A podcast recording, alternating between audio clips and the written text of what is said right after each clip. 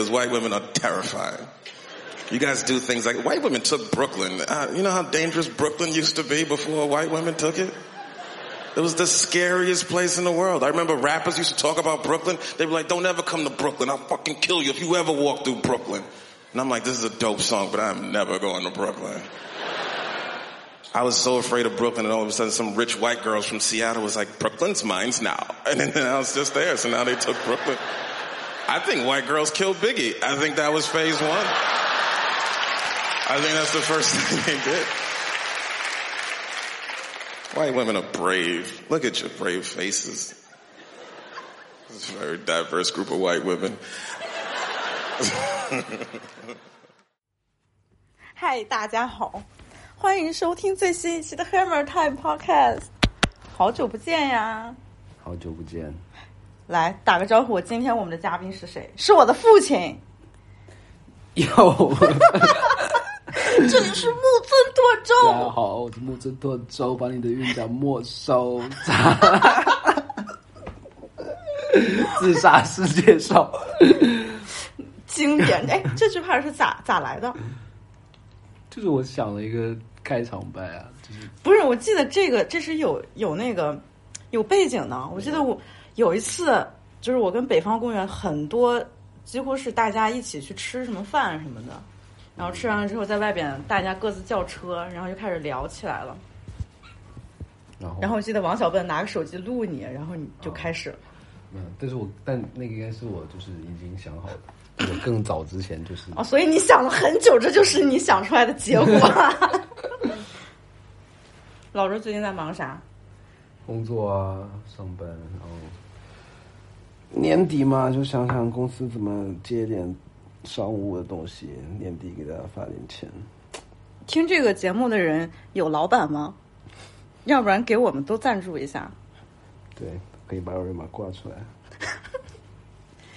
北方公园最近专关注的一些议题有什么吗？嗯，哎呀，我觉得没有什么特别的，就是比如一些，比如王小贝他去跑一跑电影节，然后就写个电影节相关的。然啊，后我们有在做一个关于赛博朋克的稿子，但是哎，等一下，我们现在在我家，所以等一下他可以试玩赛博朋克二零七七，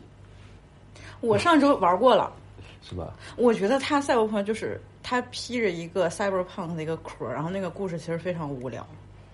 对，他就是这种传统的，就是你的，比如你三 A 嘛，你就巫师、GTA Five、辐射，就是这种游戏，然后套了一个赛博朋克，然后最近不是还闹那个嘛，就是因为游戏完成度很低，然后有很很多 bug，然后退费什么的，然后他们的员工有一个事儿是他们的员工在内部开会的时候问他们的董事会的高层说，我们在做一个讲资本剥削人的故事的游戏，嗯，做的方式是他们，因为他们疯狂的加班啊，嗯然后赶时间，然后就有一种很奇妙的讽刺。讽刺感。嗯，这周呃不是这次找老周聊，本来是想了一个话题，就是我们想聊一下黑人的单口喜剧，或者说一些黑人喜剧方面，但是不会说的那么集中。本节目的风格也就是比较闲散。是，嗯，对。你你在节目里一般叫什么？Des 吗对呀、？OK，或者你随便叫，你喜欢叫什么都可以啊。康仔，嗯，我一般都叫 Des 康仔。康仔跟我说聊这个聊说了也有一段时间了，但是我们都没有做什么准备，也不知道能不能聊好。对，我们就不打算做准备。我们要是做准备，不就成中文四字播客了吗？我这句话黑了谁？黑了很多人。四字播客，四字辈，不知道为什么都是四字哈，好奇怪。因为可能在就是中文的这个语言当中嘛，四字看起来特别正式，或者说它好像能表达一种什么样的观点。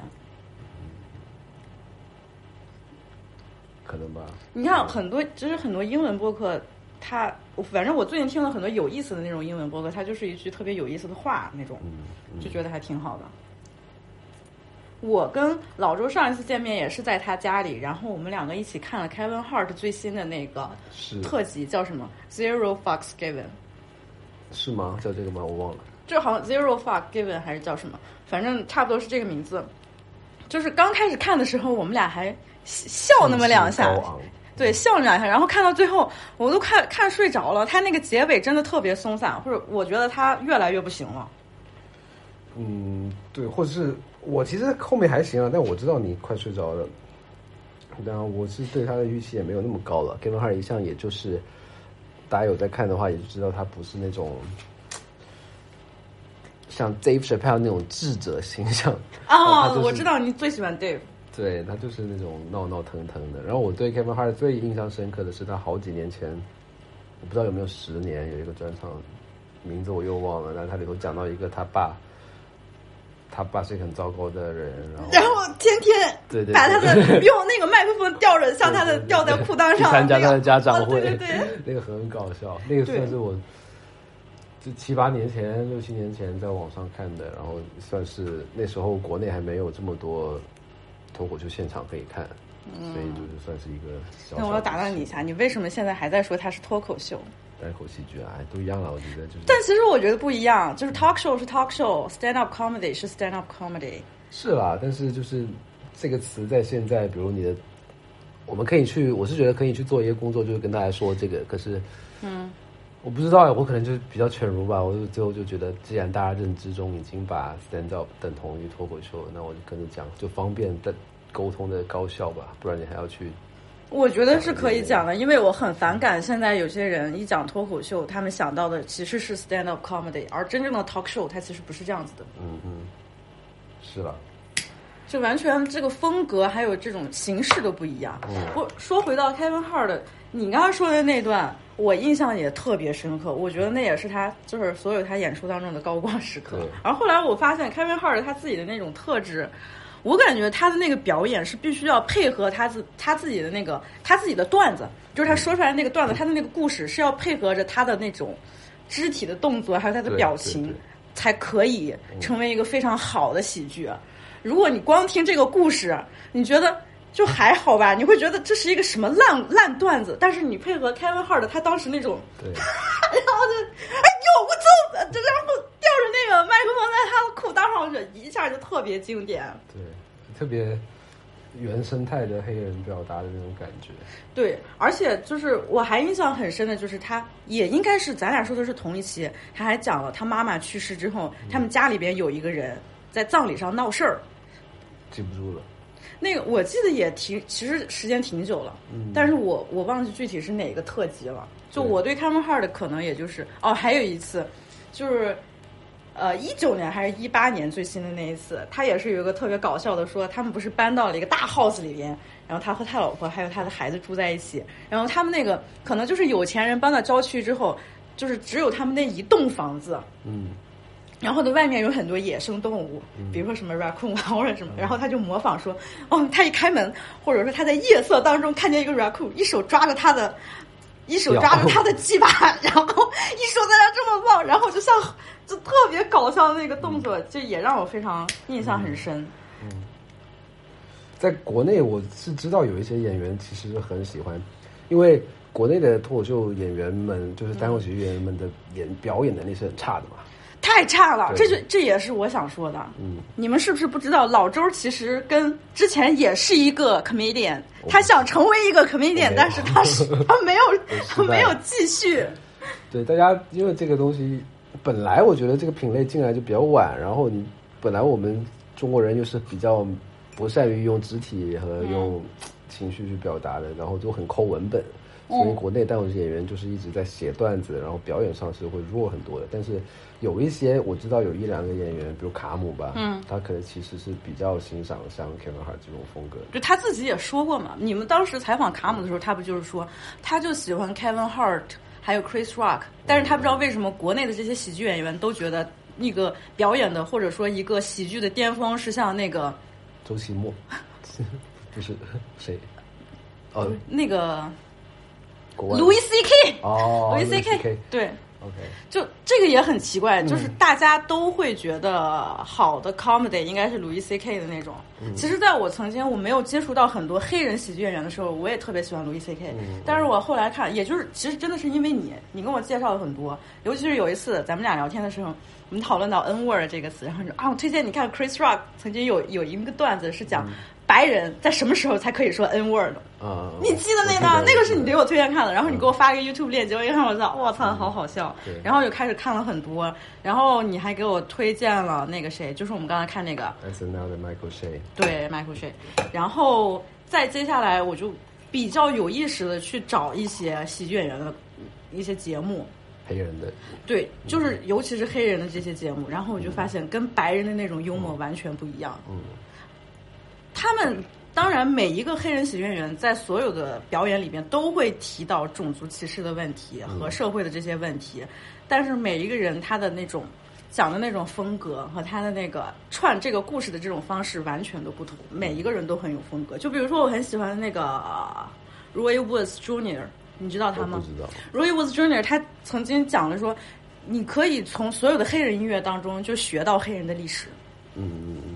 啊，他讲了一个，然后说是，你知道为什么我们就是我们黑人曾经那个布鲁斯为什么叫布鲁斯？因为他就他就是字面意思，因为我们太悲伤了。嗯我说 fucking sad，、我们这么悲伤，这布鲁斯黑人音乐只是在美国这个土地上才可以有的音乐。你不信，你去听非洲的音乐，原始的非洲音乐，是我太美，我们都耶耶耶耶耶的这种，然后巨好笑无比啊，你知道吗？他就从所有的布鲁斯音乐，还有爵士乐，他后来的这些灵魂乐开始就讲，你能从所有的这些音乐当中学到黑人在美国生活的状况到底是怎么？你能从黑人音乐中学到黑人的历史。嗯，他跟你讲这些事情，他里边讲了很多就是历史上那些很难过的事情，但是他讲的太好笑了，就是巨牛逼。对，但嗯，是吧，我你我在我在想说，比如你说悲伤的人，为什么中国没有出来很好的喜剧？我们也有很悲伤的一二百年。我觉得我们何止是悲伤的一二百年，我们过去 几千年，几千年都挺悲伤的。嗯因为还有一个说法，我忘了这次我看回来的还是跟谁聊回来的，有一个说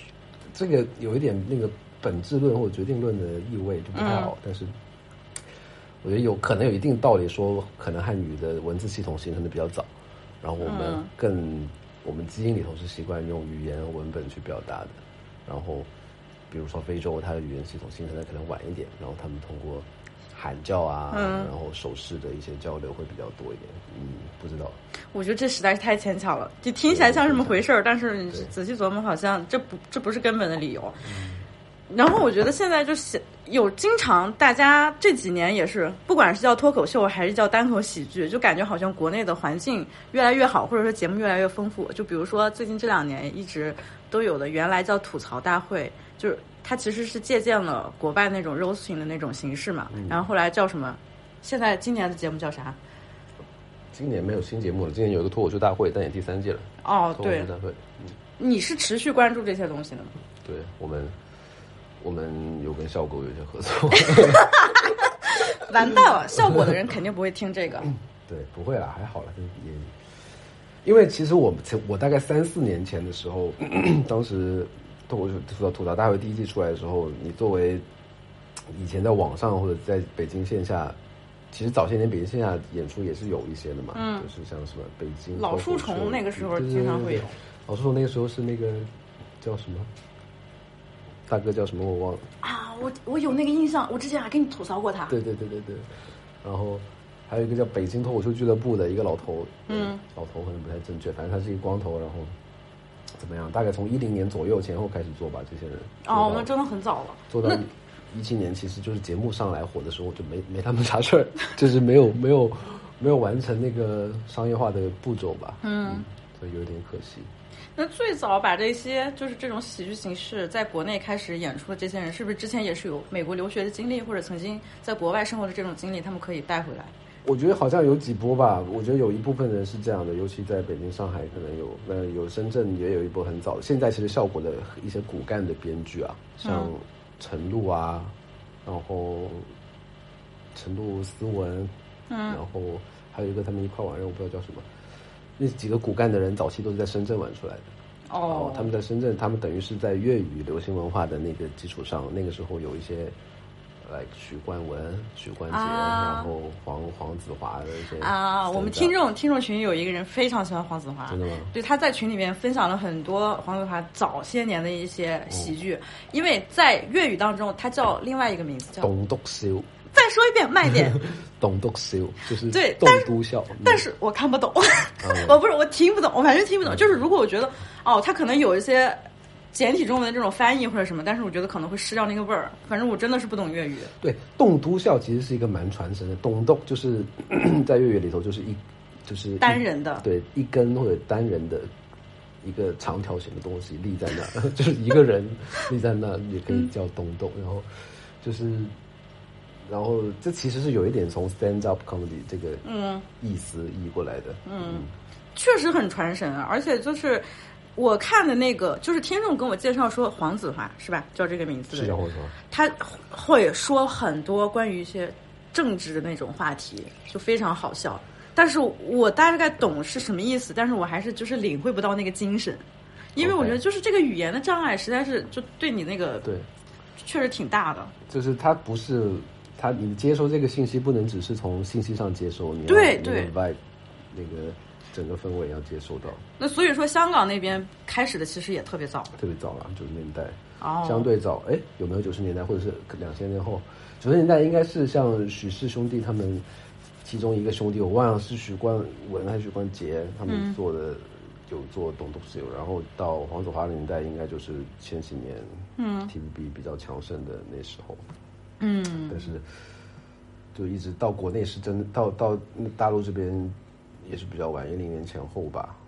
然后后来深圳那一波人就被效果效果做这个节目，专门从深圳把那个整个俱乐部的人全部撬全部挖过去了。然后深圳后来就人才有一个断档，所以说 深圳深圳之前不管是编剧还是说演员，他们那帮人之前也是用粤语吗？还是说用普通话？用普通话比较多，因为他们没有很多人是广东人，他们很多都是就是外地去深圳的嘛，可能。但是就是说，现在效果的这些骨干这些人，你说起来，我才知道他们其实有很多年的经验。但是为什么我觉得他们表演真的是很差劲？嗯，而且我不觉得那种段子有很好笑。嗯一个是我觉得从内容上，他们可能就是真的是早期做这些东西的人都是特别爱好者的状态，他也没有说有很好的，比如他的输入可能也没有像一个怎么说呢，超级文艺青年那样去去去疯狂看超多或者怎么样，然后不像做电影的人，就是你、你有你有很多的可以参考的素材那种。对，然后你也有，你如果愿意读书，你也可以去北电，可以去中戏，可以念一个修一个导演，修一个文学系。那它就是一个全新的东西，然后而且它又比较老气沉沉，它不是那种你十几岁的时候可以欣赏的艺术。嗯，这个我可以理解。，对，它是相当，我觉得要一定的生活经验生活。经验，然后可能，比如大多数，因为你其实很少会看到 stand up comedy stand up comedian 他们去讲关于学生时代的事情，好像没有吧？嗯，我觉得很少。然后大家都是基于这是一个比较，呃，在国内可能变成了一个比较白领的东西了，就是你要工作，比较白领这形容。就是你要你要参加工作，然后你白天上班很忙很累，九九六，加班成狗，然后下班去看一个这个，释放一下你的那种压抑的情绪，变成这么一个东西。所以他的也不会有人说我十五岁的时候看到了一个什么东西，然后就励志，然后就狂读一些书啊，哦去学习，然后大学往这边靠，然后毕业之后成为一个很牛逼。他没有这个一个路径上的一个很成熟的成才的方式吧，所以很多做的人就是特别业余的爱好者。然后我之前采访思文的时候，思文也说那帮人就是很屌丝的。我说，我当时觉得，嗯，我们现在还是可以用这个词的嘛，大概一九年吧。我就屌丝这个词不是现在变得很侮辱人，然后他，但是他就真的觉得是那帮深圳那帮人，大家真的很屌丝。就是屌丝的意思，就是说，可能很多就是理工男，然后看了一些东西喜欢上，然后也没有很多呃很深的这个文化上的素养什么的，就是不是说文化，就是文艺上的素养。嗯嗯，导致他们的创作会有一点内容上会有点差吧。那现在走起来的人，我觉得也问题大了去了。嗯问题真的很大。就我之前，我去年有一段时间就狂喷，就是那帮人啊。嗯就举个例子，就赵小慧，，OK，有一段时间，你记不记得赵小慧说了一个什么段子？然后就是很多像什么别的女孩呀，或者这种女权的这种博主都夸说赵小慧是就是女性是怎么怎么样？因为首先第一，她好像是一个学什么学机械还是学什么的一个女女生，然后她完了之后喜欢上了 comedy，然后就开始成为了这么一个演员。然后她的很多内容也都是围绕在哦，她自己身为一个女性，像这种东西。我记得她有个段子讲的是她小时候，呃，她很像一个男孩儿或者怎么怎么样，然后那个段子被别的女孩说是什么女，就是带上了一个非常女权的这么一个 title，然后说她什么一个女。嗯，真正的什么女权脱口秀演员怎么怎么样？然后我就看了之后，我就开开始狂喷，你知道吗？但是那个时候我是比较装逼了，我就喜欢用一些不知所云、比较缥缈的一些话，我来就说为什么指出他不行。但是，我最近因为想录这个节目，然后我又仔细重新想了一下，我当时为什么会有那种不适的观点，就是赵小慧的那些段子从来都没有让我觉得她是在为女性说话。是明白。我后来想了一个原因，就是在不管你讲什么笑话，哪怕它很冒犯，它很过分，它很黄，它让你感觉不适，但是最重要的，你一个出发点是你的价值取向是什么样子的。嗯，你知道我那个意思吧？就是赵小慧的，她从她那个价值取向的出发点来说，她其实就是并不女权的，她其实还是一个非常男权的这么一这么一套话语。明白。我当时不是还举例，还不是我当时拿赵小慧和 Amy Schumer 对比，然后被人喷了嘛。首先说明一点，我也不喜欢 Amy Schumer，嗯，就是我觉得 Amy Schumer 她特别喜欢讲一些呃很黄的那种姓氏，是并不是说你满口黄腔你就能代表女权了，这一点肯定不是，我也这么不这么想。但我觉得 Amy Schumer 她其实出发点其实就是基于现在主流的西方的那种价值观，就比如说。呃，女性的力量，然后呃，反种族歧视，然后支持性少数，在这个大的价值观前提下，你去讲什么东西，其实我都是可以接受的，哪怕就是他的这种传达的方式，总是讲一些他自己的那种 sex life，让我觉得不好笑、不好玩，但是我可以不不去主动去去看他表演什么，但是我不会说他说的东西不对。嗯，但是赵小慧她她那个价值观的出发点是什么？她就认为女性。就是怎么样的，男性就是怎么样的，女性要成为男性标准下面的那一套东西，才可以成为女权。这个价值观的出发点让我感觉到不适，所以他讲任何的段子，我都觉得太恶心了。明白。你觉得你在扯他妈什么蛋玩意儿？这这他妈也叫女权？因为我觉得北 其实也有呃很多中国的女女女的单口喜剧演员，其实也喜欢讲黄腔。北京很出名的，我知道小鹿。对小鹿，小鹿最小鹿还没有成名的时候，我看过他的现场。嗯，就是去咱们共同的那个朋友。啊，我们我和老周有个共同的朋友，他曾经在北京开了一家线下的喜剧俱乐部，还是处于 CBD 繁华阶段。我操，他开了，他他也是。然后他是被人投资了，但是我觉得也很厉害了，就是能在 CBD 那么。那么中心、那么贵的那么一个地方，开了一个专门做喜剧的这么一个。所以我就说，国内现在的受众真的是百里。嗯，对。我其实我去那儿，他刚开业的时候我就去了，然后我我去了两次，当时还有一些就是不太成名的一些喜剧演员都没有让我笑出来，反而我记住的是什么？他们家的那个三文鱼卷特别好吃。就是这位这位同学，这位张同学，他是对吃特别讲究的一个人。他虽然他开那个俱乐部是一个喜剧俱乐部，但是他对他的厨师要求都很严格，食材也特别新鲜。当时吃完那个三文鱼卷，我操，真好吃啊！我根本就不关心台上发生了什么，我觉得不好笑。对，然后你，我觉得就是到底这个东西，一个人的表达，他到底是进步的，还是还是不进步的，或者保守的？有没有这个进步主义的价值在里头？有时候真的要放在他跟他受众的那个基础上，嗯，作为一个基准线去看。比如小鹿，你你会经常觉得说，就我自己的感觉，我会觉得说，当然我这这近近几年近两三年也没有看过他的现场，我不知道他自己有没有为这个事情困扰。但是我猜测是，就是你他早些年使用了这个黄暴女。嗯，女脱口演员的这个这个标签、这个形象和输出方式，以后久了之后，首先是关，我会觉得有点烦。其一，其二是你会觉得，呃，我会在想说，OK，你第一次出现的时候，我觉得你很有进步意义，我觉得你在你在怎么样？可能你会觉得这几年这三五年中国的舆论场合，整个女性意识的发展的频率到今天这样子，你再使用这个东西，你再去讲，比如一个女生站在台上讲性生活，到底还是一个进步的事情吗？对，对，然后你就会基于此，然后你又对本身那种黄色笑话有一点点厌倦之后，你对他的欣赏就会变少。这就是我，当然我不知道他现在有没有，我猜测他有可能有一点点也觉得说，是不是一直扣扣在这个这个黄暴段子的这个神坛上不太好。其实女性就是喜剧演员讲这种 sex life，讲她讲男性的鸡巴，讲我的性生活，这个我觉得完全 OK。但就举个例，咱们举个例子，阿丽旺，大家绝对都看过，每一个人都看过阿丽旺。但是阿丽旺不仅仅是讲她和她老公在想试图怀孕的时候做出来她的那些表演，她讲了有多黄，然后说什么，哎，我扒开我，如果说我有一个男仆，我要扒开他的屁眼儿，怎么怎么样，就这种。我觉得，但是他说的很多，就是你让能让你感觉特别真实。比如说，他第一个成名的 Baby Cobra，他讲的是他自己备孕的这，他当时候当时不是已经怀孕了嘛？他讲的说是啊，她在备孕之前，她的老公她曾经接触到那些男人什么样的，她在讲她的 sex life，但背后她其实讲的是她自己个人非常独一无二的那种经验。然后你也能看出来，他们他这么一个就是嗯，我忘记他是越南和中国裔。混呃，这么一个亚裔，这么一个孩子，在美国长大的，受到了这么一些文化上的冲突呀，或者他自己的一些价值观或者自己想法的变化也好，你能反映出来这些问题。然后他的等到他下一次，他已经成为一个妈妈了，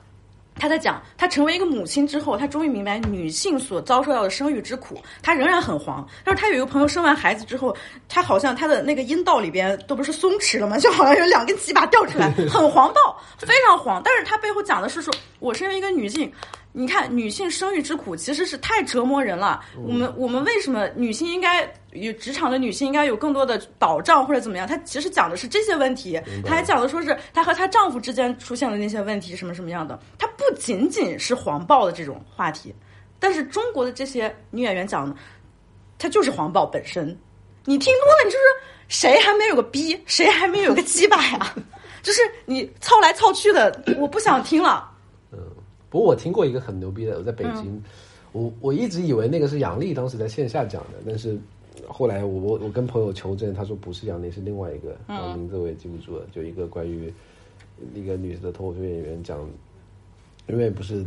就是性生活的时候，有时候阴道会有气嘛什么的，他把这个变成一个素材去讲，然后说那才是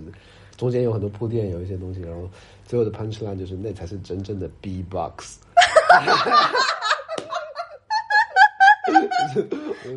这个这个其实很聪明，这个很聪明，对，哎，很难见到这样。但是我我之前咱俩也讨过讨论过，就是你在中国就是写这种段子，你没办法触及到政治题材，你的题材本身就有限制，你怎么样要吸引人，做的吸引人，让快速的让大家觉得好笑，你只能走这个方向。嗯嗯嗯，是，我是，对啊，我觉得就是。如今你在讲什么？对，因为我们为什么对？其实说到底，我们任何品类的创作者，我们都还是不会说很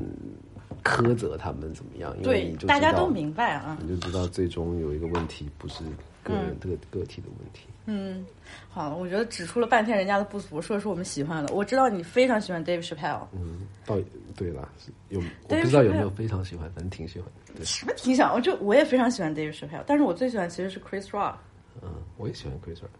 就我觉得 Chris Rock 那种，他他讲的那些东西，比如说 Chris Rock 有一些很经典的段子啊，他讲的是那种男的和女的之间的那种差别。嗯，我从来都不会觉得他这个段子厌女，或者说哦，你把女性的形象。就是太想的太狭隘、太偏激了，或者怎么怎么样？我觉得就非常好笑，因为本身我就知道，我能看出来他其实是一个非常尊重尊重女性的人。嗯，他去年还是前年有一个段子是他离婚了之后讲的。嗯，我操，就是你能看出来他离婚之后的那种状态，就是非常的苍老。然后就讲讲，等到他离婚真正离婚之后，他才发现曾经那一段感情或者怎么怎么样带给他的，他其实现在特别后悔。他现在后特别后悔，现在又是独身一人，怎么怎么样。你其实能看出来，他并不是不尊重女性，或者说他总是把女性限制在某一个形象当中。我知道他是一个什么样的人，所以他讲那些男女差别的那些笑话，我觉得特别好笑。他经常讲，哎，你们女人真的是永不满足。你们女人啊，你们女人天天男的回到家了，你嫌男的在家，男的又是怎么怎么样？他就他就这样讲，就说，哎，我们男的太苦了，我们男的太不容易了。这种话，如果说是一个中国男人讲的，我特别想打死他。但如果是 Chris Rock 讲的，我说，嗯，好对呀、对，对，我觉得他有一个区别是，你到底，比如说这些，你说在这种特别传统的男人在外面拼很累，然后女的有要求很多，怎么样？就是一个现在左派的叙事里头非常想要去丢弃和抛弃的传统的性别的二元的框架嘛？那。你到底，我觉得是区别在于你到底是认知到了这个框架，还是没有认知到这个框架。嗯，就是说你知道它，然后但是你以一种类似于调侃，然后类似于嗯，基于对人家的那个呃评价的一种评价去做的话，对，就会感觉会比较好。然后可能你有看到的一些你不喜欢的，就是他们甚至都没有认知到这个基本的框架是有问题的，对然后就着急着在上面去做一些东西。就我想起了前一段时间看 Leslie Jones 的这么一个小段子。嗯，Leslie Jones 她也是我非常喜欢的一个黑人喜剧演员，她是一个女性，她就是那种你能想到那种黑人女性，she's always loud，然后就是讲话很大声，特别容易讲，哎哥，就是这种人，你知道吗？就是他符合很多你对那种黑人大姐的那种刻板印象，那特别好。他讲，women are crazy，we are crazy，就是像那种。啊，女人，女人总是就是歇斯底里。但什么是歇斯底里？然后就是讲了各种各样的事情来，然后你会觉得我操！首先第一，他表演太到位了，他那种表演觉得活灵活现。然后完了之后，他就说：“你知道为什么女人这么疯狂吗？你知道女人有多神奇吗？女人竟然可以在她的体内生长出来一个孩子，然后把她把这个人把一个人从她的阴道里边抽出来，所以女人才会这么疯狂，因为女人不是人。”你马上就觉得我操，他完了这个结束应该是你看，你不会觉得他把女性限制在某种形象当中，不会觉得他是在在强调你的生育工具的这对个层面的。他反而是能让你说，哎我们女的就是天天歇斯底里，动不动就生气，动不动发火，叽叽喳喳、唠唠叨叨什么什么。但我为什么？因为女人不是人，女人是一个超人，他妈的女人能从子宫里面逼出一个孩子，所以我们女人这么疯狂。你知道我们女人为什么都是疯子了吗？太牛逼了！对，这我觉得有还有一个，比如说 Dave Chappelle，他其实他们几乎每一个 special 每一个专场都会有一个关于转性别人士的笑话，每一场都会，然后 就是很多的，就是 trans 的这个社群会对他很有意见，然后写信骂他什么的，然后然后他比如说最近受因为这个议题，因为这个材料受到了一些争议和一些攻击之后，他下一个专场又会把这个争议再写到那里面去。对对对。然后你有时候你也会感觉说，你的就是这样做到底是不是正义的？嗯，就是你会有一点这个道德上的感觉，说你们就是 stand up comedian 的这种呃所有事情都可以调侃，到底有有那个线要画在哪里？嗯，它是一个蛮难有一个客观界定和标准的东西。对然后最终就是落到你个人的处理上，你的 deliver，你你你到底，我觉得一一个嗯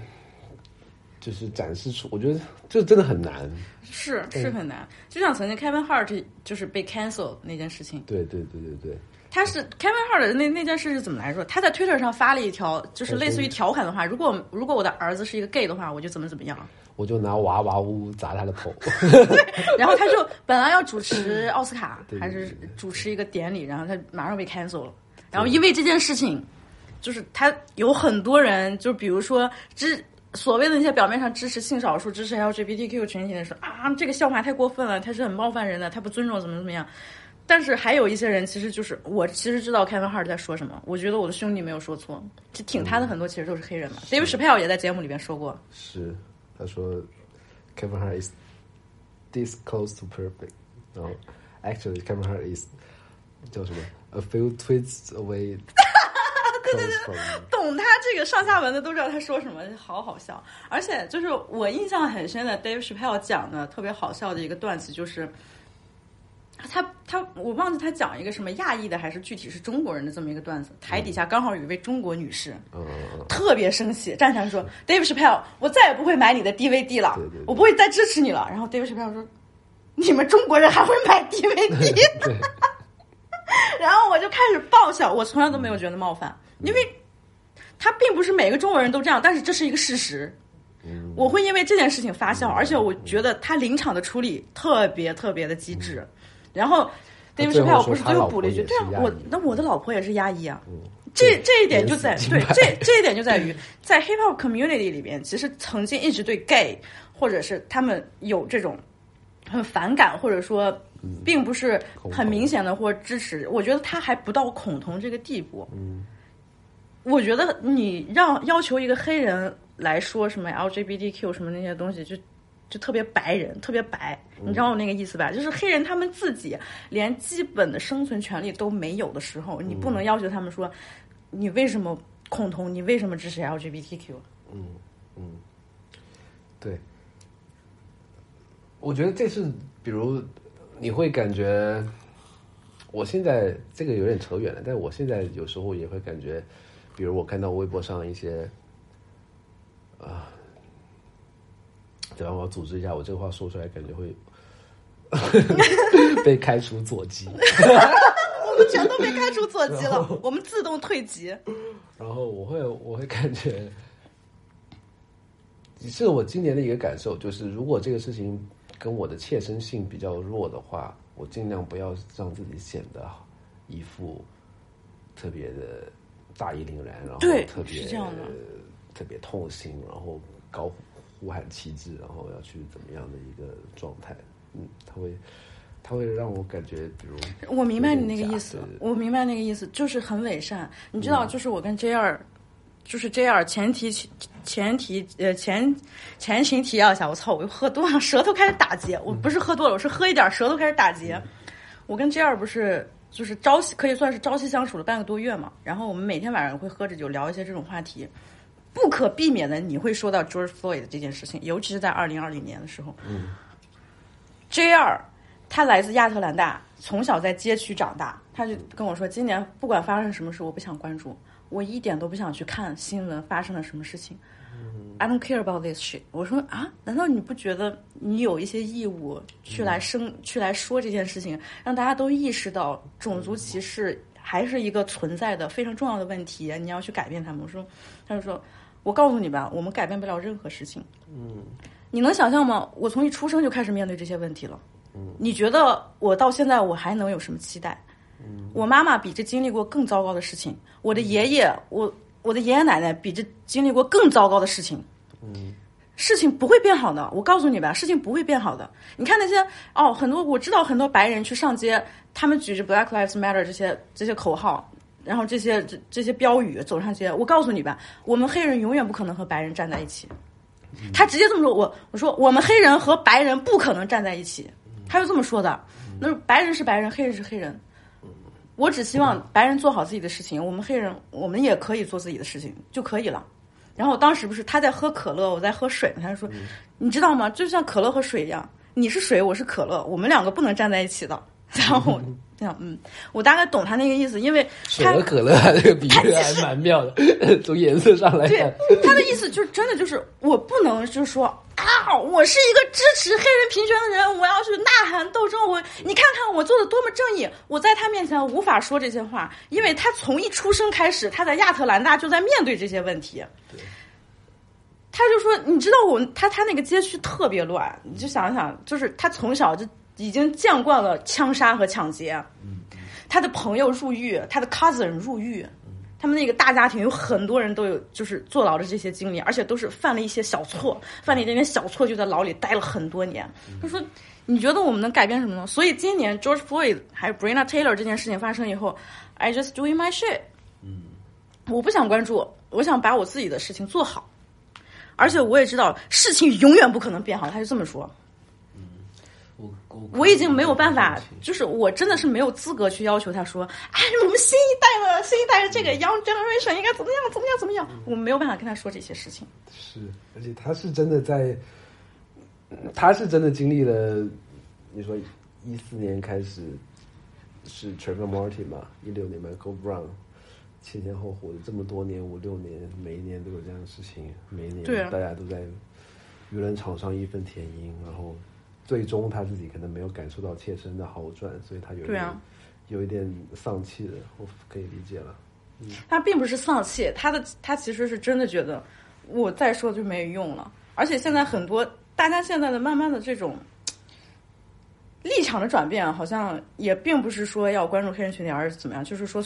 有点偏向于 All Lives Matter 那个那个转向了，你知道吧？因为现在也有很多白人，就是那些白左，其实我不喜欢用白左这个词，但是我不知道用一个什么词来代替它，就可能说是些伪善的白人自由派吧，他们就觉得哦。我当然非常，我们可能非常 appreciate 你为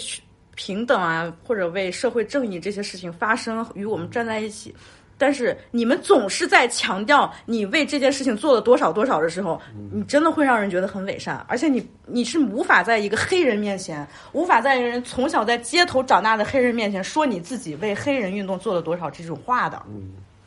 是，好，我们刚才说的好像话题有点偏，一下一下就说到这个问题了。但其实我觉得，就是你你你应该明白一些事情，就延续到上一期话题啊。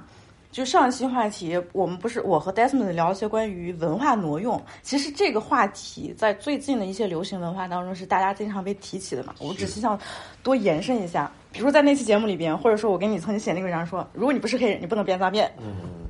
你不能就是。用一些词语，用一些表达，怎么怎么样？因为你不是一个黑人，这并不是说，呃，所谓的文化不应该怎么样多元发展什么什么样的问题，而是一个尊是否尊重人的问题。完了之后，我真正的跟其他不同的一些黑人朋友讨论了一些，每一个人的观点都不一样。你知道我跟这样说起中文说唱的时候，他啥反应吗？我说你不觉得中文说唱特别傻逼吗？他说怎么？他他没有听过啊。我就是跟他说，我说中国的 rapper 现在都唱一些特别虚伪的东西，尤其是现在很多人因为中国的这个环境，越来越多的人开始 praising the government，they're just praising the government。你不觉得这是对文化的一个侮辱？我直接说，你不觉得他们 ruin the culture？然后这样的反应是 I don't care。我说，哼，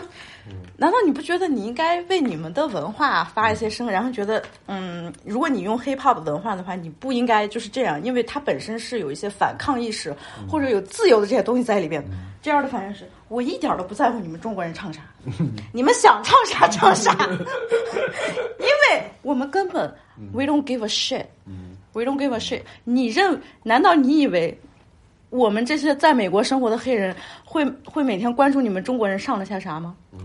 你们想唱啥唱啥，不关我的事儿，我们根本就不听，我们甚至不知道你们中国人会 rap。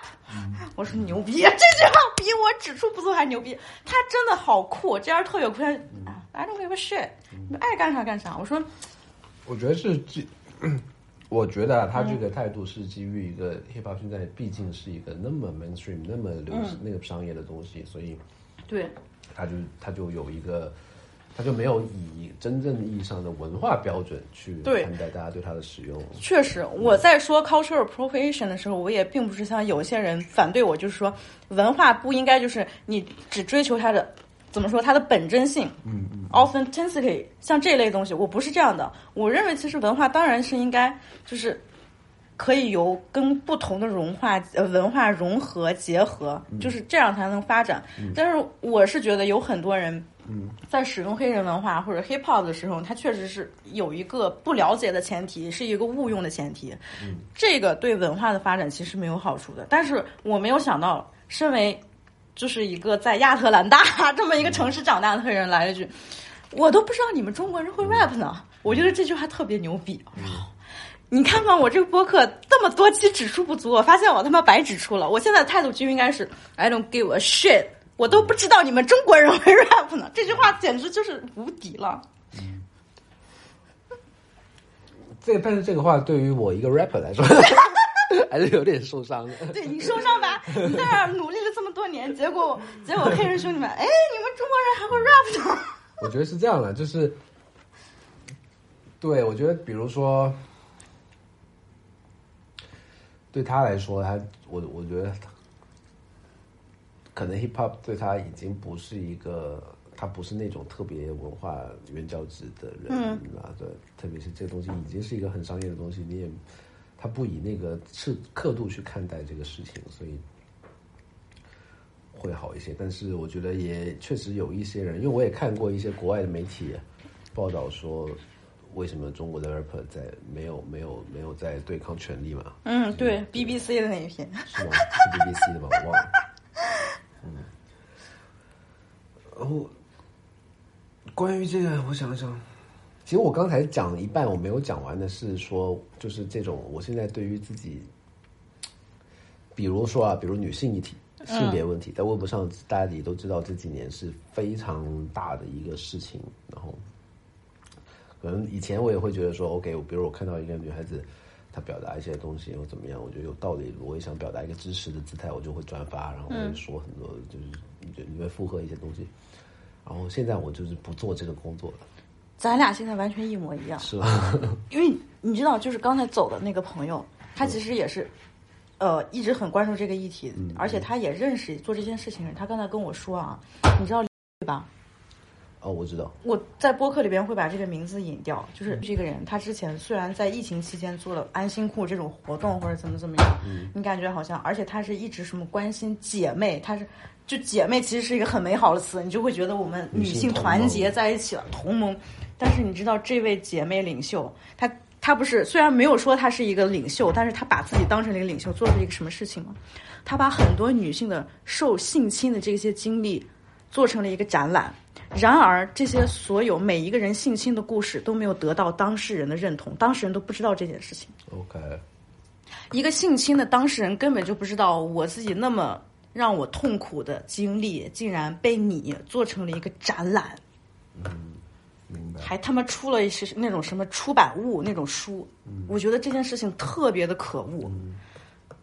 就是通过这件事情，还有他之前曾经的一些迷惑发言，哪怕就是说你曾经可能做出一些实实在在的好事，我确实说我给你这 credit，你做出好事，但是你这个人我再也不会相信你了，我不会，我不会认为你是我的姐妹同盟了，你不是我的姐妹，你是在利用姐妹。你知道吗？就是他会干出来这种事，而且很多现在不仅仅是他一个啊，很多就是在社交网络上声音比较大的那些人，那么或或多或少都有这种非常阴暗的这种一面，你根本就没有办法跟他们结成同盟。嗯，就是为什么我现在看到这种事情，我其实是回避。我就首先我想回避，嗯，因为我觉得如果我在这件事情上一旦表态，是不是就觉得？我是站在了某 对，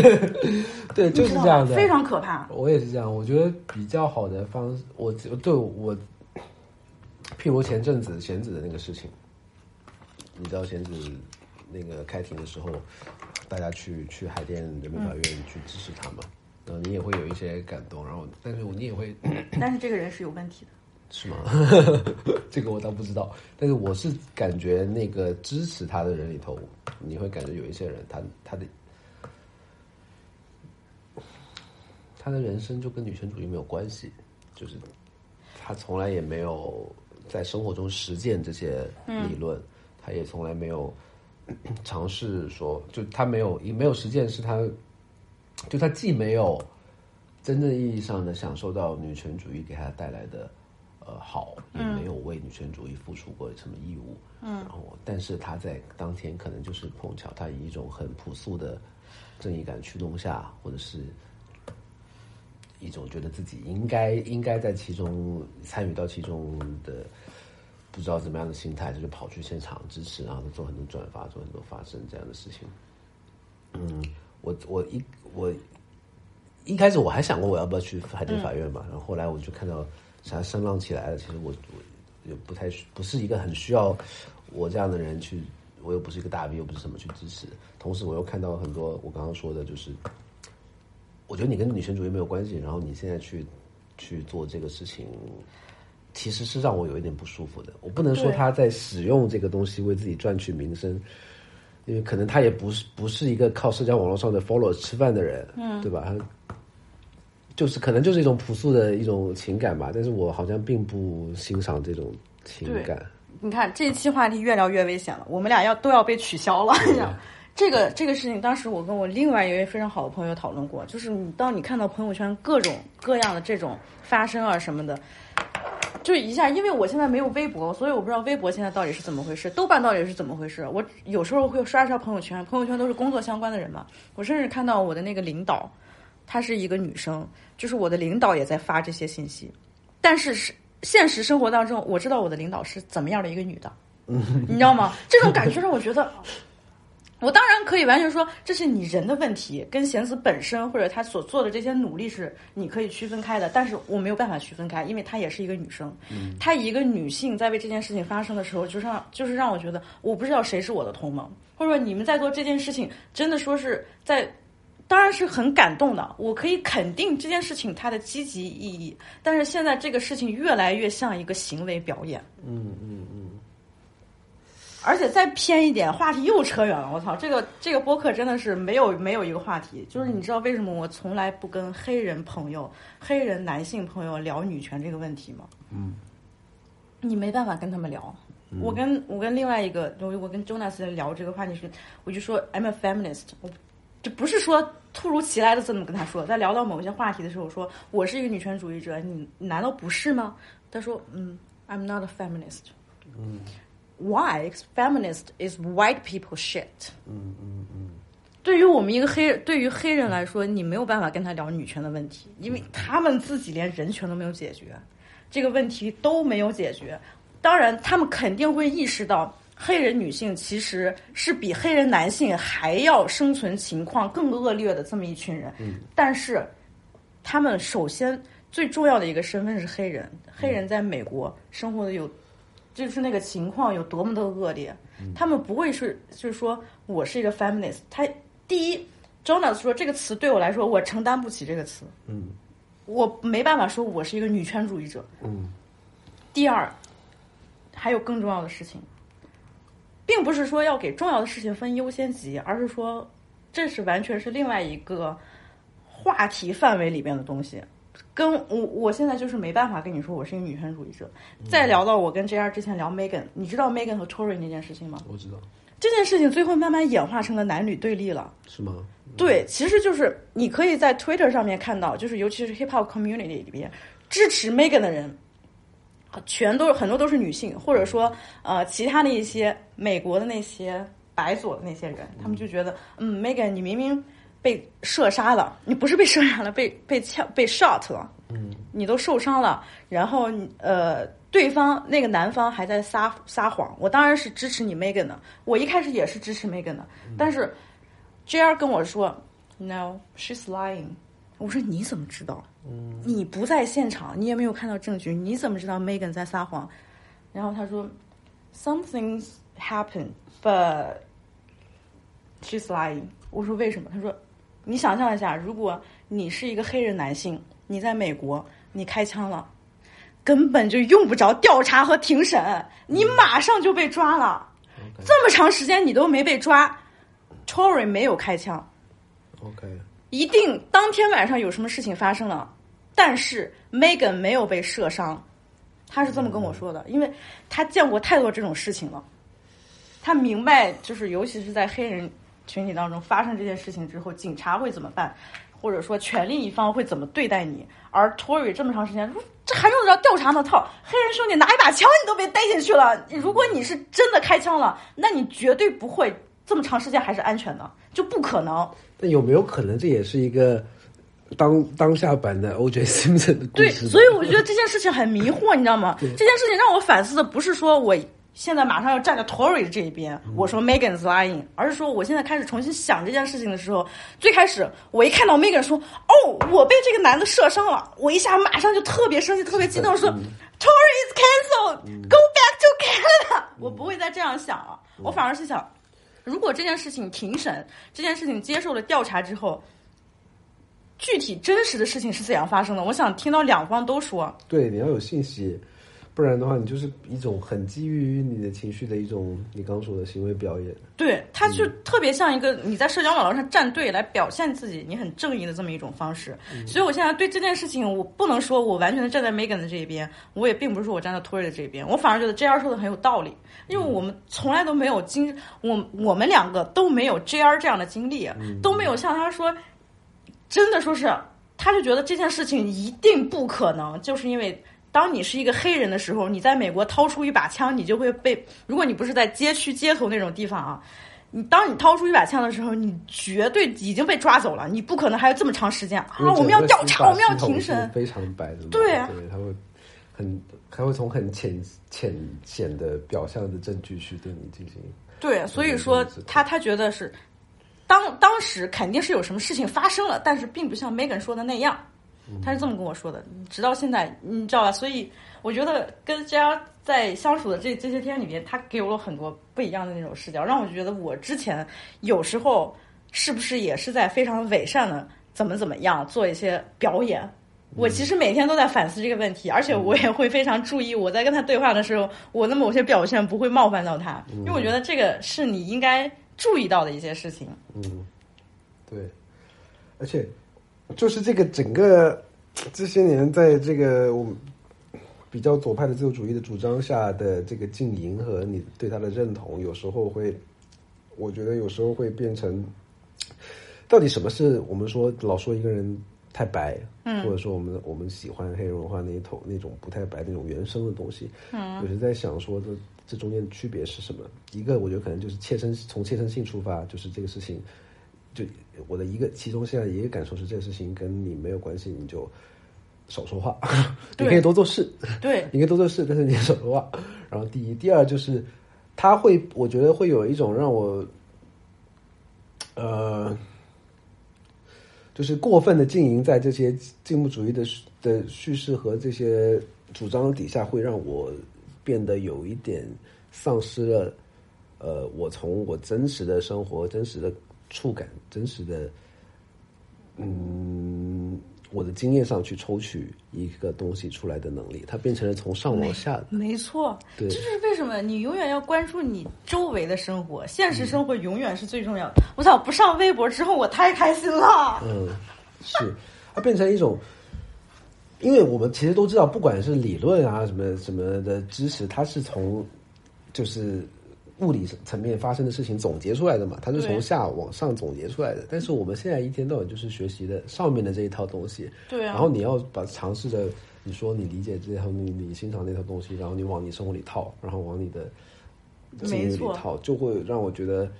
因为这个事情我可能跟你讲过一个事儿，当时不是，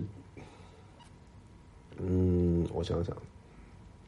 当时不是那个，我从哪儿来着？看到一个分享，我还跟你说了的。我记得我跟你说的，说女性的这个穿衣服的事情，裤裤子没有口袋，嗯，因为设计师都是男的嘛，他们就是为了美观，然后不给就是女性的时尚服装经常是没有口袋的，就会导致就是为什么我们经常会觉得，比如女朋友或者是呃女生回信息会慢一点，或者是不太及时，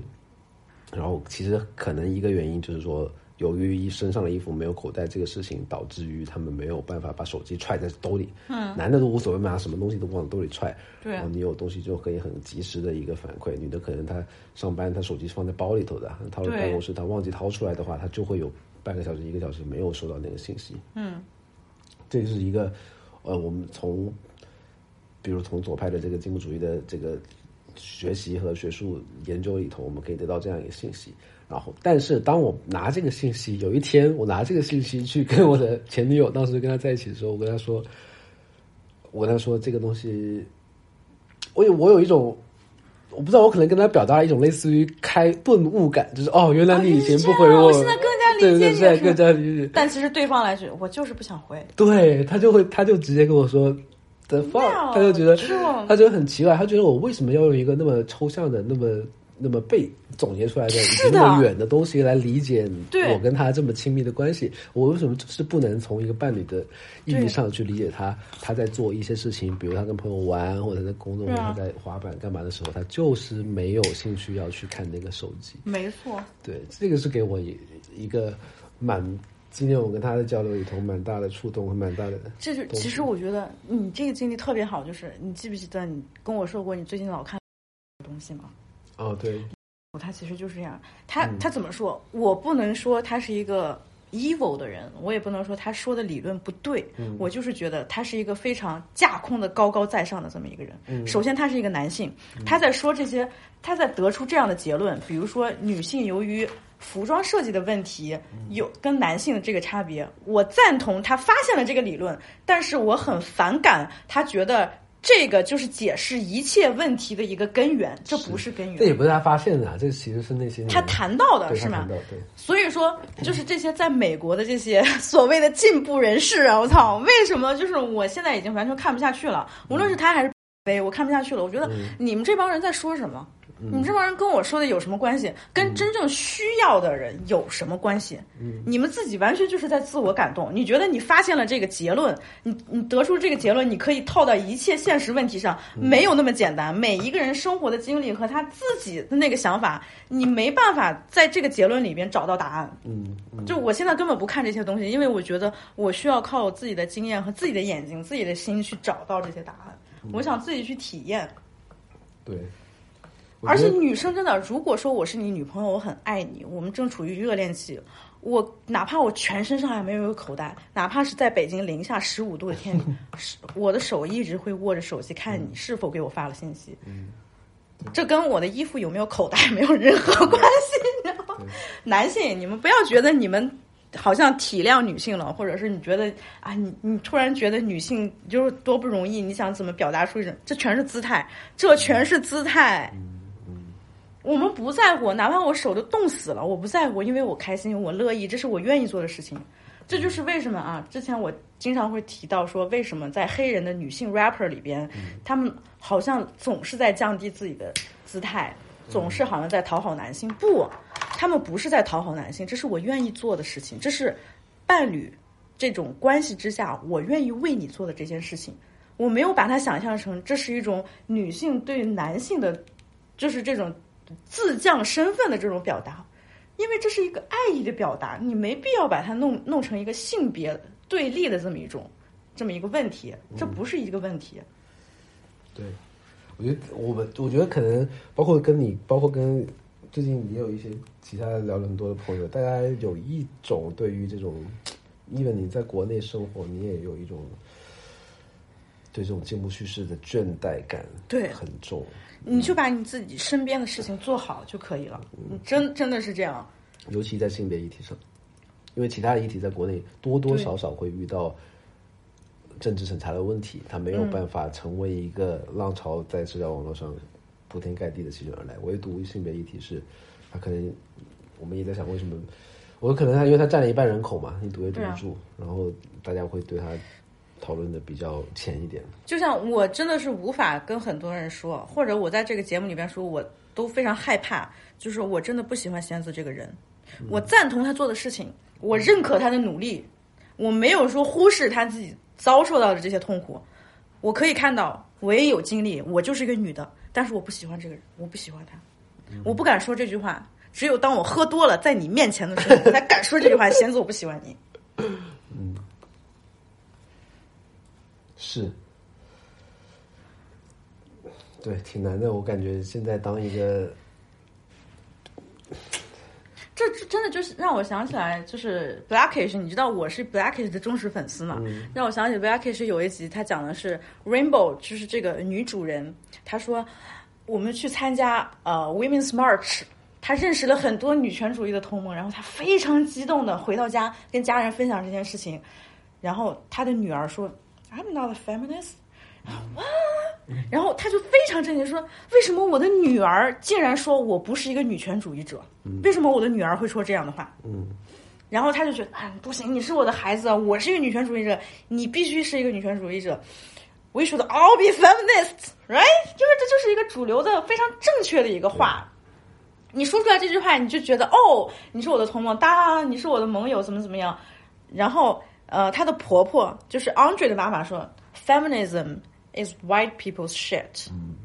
你为什么要给你的女儿讲，你必须要成为一个女权主义者呢？然后这个女主人 Rainbow 说：“那好，我要带我的女儿去体验一次我的姐妹间的聚会。”嗯，然后果不其然嘛，那个姐妹本身他们这个家庭就是黑人中产家庭，都已经比较有金钱和地位了嘛。然后她去参加了这个女权集会，他们不是在做这些标语啊，大家激情的在讨论一件事情。除了她之外，全都是白人女性。然后白人女有一些是是家庭主妇，然后也有一些是七老八十的这种这种老太太。然后他们说啊，我们现在在做一件非常有意义的事情，这是呃，这是对我们女呃，这 Trump，你看 Trump 都能当总统了，这么一个什么 pussy grabber，他能当总统了，这是发生在我们身上，这是发生在我们历史当中最艰难的一件事情。然后人们说 hello hello，这是这难道是？发生在历史当中，这难道是美国历史当中最差的一件事情吗？Hello，你看到我了吗？然后其他的白人女生，你在说什么？你在说什么？你是什么意思？然后说，Rainbow 说，Hello，I'm black，你看到我了吗？我是个黑人。发生在美国历史上，难道最痛苦的一件事情，难道不是 slavery 吗？然后所有的人就想啊，还有这么一件事情呢，就是当时他们那个戏剧冲突就表演的特别好，然后你就一下意识到为什么很多黑人甚至是黑人女性，他们不愿意说我是一个 feminist，嗯，就是因为当这这些这些东西完全就是你们白人的屎，嗯嗯嗯，所以其实真的是每个人真的把自己的事情，你自己的角色跟，比如说你是一个女性，你遭遇到了很很多，就是所谓的结构性的不平等，在你生活中有很多具象的体现，那你就做很多这方面的工作和表达。然后你可能是一个农村人，你在进城的过程中遭遇到很多你就做这方面的表达，你就把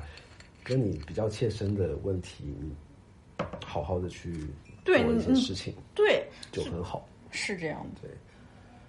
跟你无关的事情就不要管太多，就是不然。那我也觉得可能就是我们再说回到 stand up comedy，是中国的这些 com comedian 他们说的这些东西，题材第一受限，可能他们讲的都是一些白领才可以 relate 的一些一些题材，或者说是这些题材本身就有限，说的翻来覆去说的太多，你就觉得一点新的那种一一点新的那种点都没有，然后你觉得很厌倦。再一个就是他们其实真的就是写段子就是就开始写，你没有真的亲历亲身经历过什么事情吧？对，对我真的觉得是这样的。或者我觉得他们经受的，比如啊，我觉得 stand up 在中国最啊，就是它的根本性，它跟其他的文艺创作形式还不一样。比如说，你说电影，你可以有隐喻，对 你可以有视听，嗯，去你可以去你的文本可以比较隐晦的去去传达，可能你有其他的方式可以补。你音乐，对吧？音乐你可以，比如你说一些没有歌词的，就是后朋克之类的音乐，你也不能说人家就没有表达嘛。嗯，你可以用别的方式去表达，但是对 stand up 来说，他们百分之九十的表达就真的是都拴在了嘴巴上，然后就是就是，你就感觉他们写什么东西就像一个命题作文，特别应试的那种命题作文一样。对我的我的感觉是，它拴在就正这个形态，这个艺术形态它本身就是这么的高度跟文本相关性。但是你知道，在中国，这就是最核心的问题，就是你言论自由受到了一些嗯侵犯，你没有什么事情都可以说的自由。嗯，但偏偏这个艺术形态就是说东西，它有一个非常根本的冲突和不可调和的矛盾在这里。它不像其他的艺术形式，它可以相对的，我觉得用用视听也好，用音乐去模糊掉它在文本上的受限。嗯，那这个东西就导致它很难受，很难受，很难受。我们今天想，你真的想，比如一个人，你一一个脱口秀演员，他真正意义上非常切身的和非常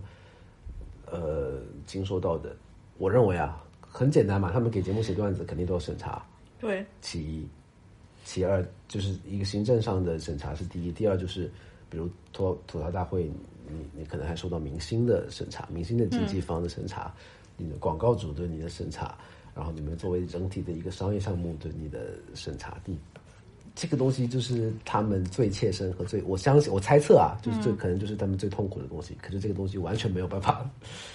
没有通道让他们去去写这个东西。但问题是，假如就是说，现在如果没有政治上这个审查这一层因素，我也不认为他们这帮 comedian 会做出来多么优秀的作品，因为他们的问题太多了。对我认为是这样的，如果没有政治上的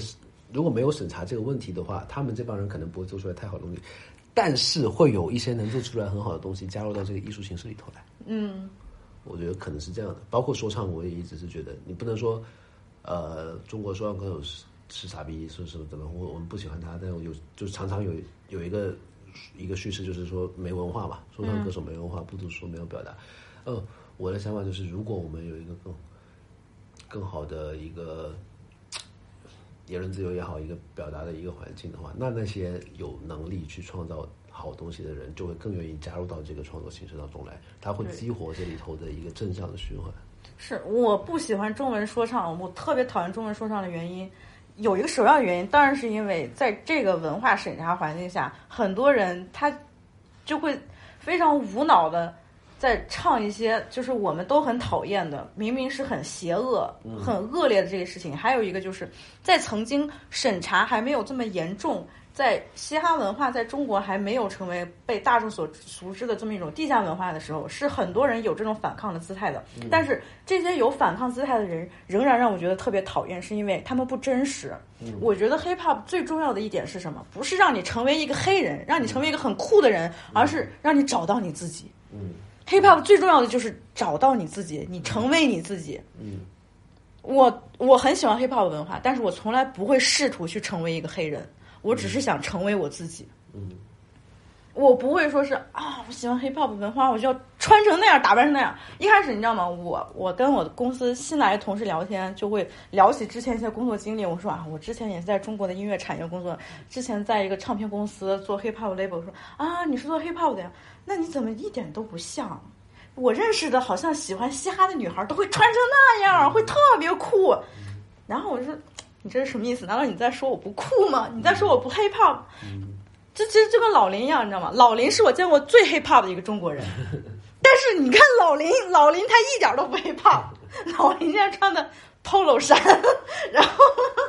就是那样的，对他，他不会，就是这些外表的东西已经不重要了，因为 hip hop 是你特别喜欢的一个文化，它让你找到了你自己，它让你觉得音乐很美好，真实的事情很美好，真的是世界有你可以值得去体验的东西，这很美好。我不需要在穿搭上面，在外表，在衣服上面来体现我是一个喜欢 hip hop 的人。我不需要编脏辫儿，我不需要编那些 braids 来证明我是一个喜欢 hip hop 文化的人。真的就是这这一点，我是一一直想在节目里边说，但是我总是忘记。我要告诉你，喜欢 hip hop 并不是让你成为一个黑人，成为一个不是你自己的人，你要成为你自己。那你也可以选择，如果你发现你自己就是喜欢那一套东西，你也可以选择使用它来，嗯，也无伤大雅啦。嗯你看，我们这一期聊的还是挺危险的，聊到了一些我们平时不太敢说的一些话。对它的危险倒还真不是，比如说审查或者是政治上的危险，它的危险就是我们身处的这个同温层当中，对，可能会不太被接纳的一些东西。就是我现在没办法上微博，就是觉就是觉得我没有说，我并不是说我上微博是要找到我的同盟，而是说我在表达的自由上真的是受限制的。我并不是说我不能提维尼的名字，而是因为我不能说你们这些女权主义者是假的。我不是你们这些人全都是在做姿态而已。我说这句话会非常危险，因为如果我这样说的话，说哎呀你这个粉红，你就是个战狼，行了，我又成另，我马上就被划分到另外一个阵营了。对但其实我又不是那边的。对，太简单了，太太对立，太二元对对立了。这幸好最近，我感觉是身边的，刚开始也说了，身边的人有这种感觉的人越来越多，可能嗯我不知道，再过一但是这些人其实还是在社交网络上会比较谨慎，对因为大家其实全都是在站队，嗯，你没办法，就是甚至现在有一种什么样的那种压力，就是如果你不站队的话，你就是作恶的一方。对，我并不是说不想站队，我自己心里其实是怎么怎么怎么样想的，但是我并不是想跟你们站一队，你知道吗？我不，我不是说不赞同这这件事情，而是我不想跟你站在这一队，就这么简单。希望我不知道，因为其实像这些议题也好啊，嗯，就是也就是每三四年吧，可能在微博上被讨论的时间，可能再过三四年，我不知道，再过两三年可能会有一块空间是让给这些从进步趋势上感到厌感到厌倦的人。我觉得这个情况其实是不会变好的，你知道为什么？就是有没有觉得中国的这些文艺界，或者说中国这帮有自由意识的这帮人，其实就是其实特别吃白人那一套，就是是白人自由派那一套。对，我明白。所以我是觉得，任何因为我们都舶来的嘛，所以嗯，现在其实美国的这种也有这种反思，比如你说反思 cancel 的文化之类的东西，它可能也会被舶来进来。等一等呗，反正都学嘛。人家进展到哪一步，我们过两年就会变成那个样子。我觉得现在最好的事情就是，我在周末的时候可以有时间，哎，找老周喝个酒，然后约男孩儿来。这就是我现在发生的事情。我可能周末闲着没事干，去菜市场买个菜，然后做个饭什么的，挺好的。我不需要在微博上怎么怎么样，因为就是刚才走的那位朋友，我们两个聊到之前就是在微博上面，因为某一些话题，因为某一些关键话题而认识，觉得可以是我的同盟的人，其实，在现实当中完全是另外一副样子，就是这个这个落差或者。让让我现在已经不失落了，因为觉得，嗯，这一点都不让我惊讶，因为我可以预想得到。对，说到底，这些意识形态上的这些标签，这些这套服装，因为我有我有一个朋友，他也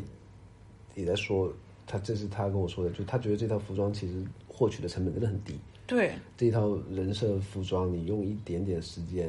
对吧？大不了花一一点点钱去国外读个书，或者去、去怎么样，你就可以学习到这些东西。然后你可以这拿一点，那拿一点，把它拼成一个你的衣服，然后你就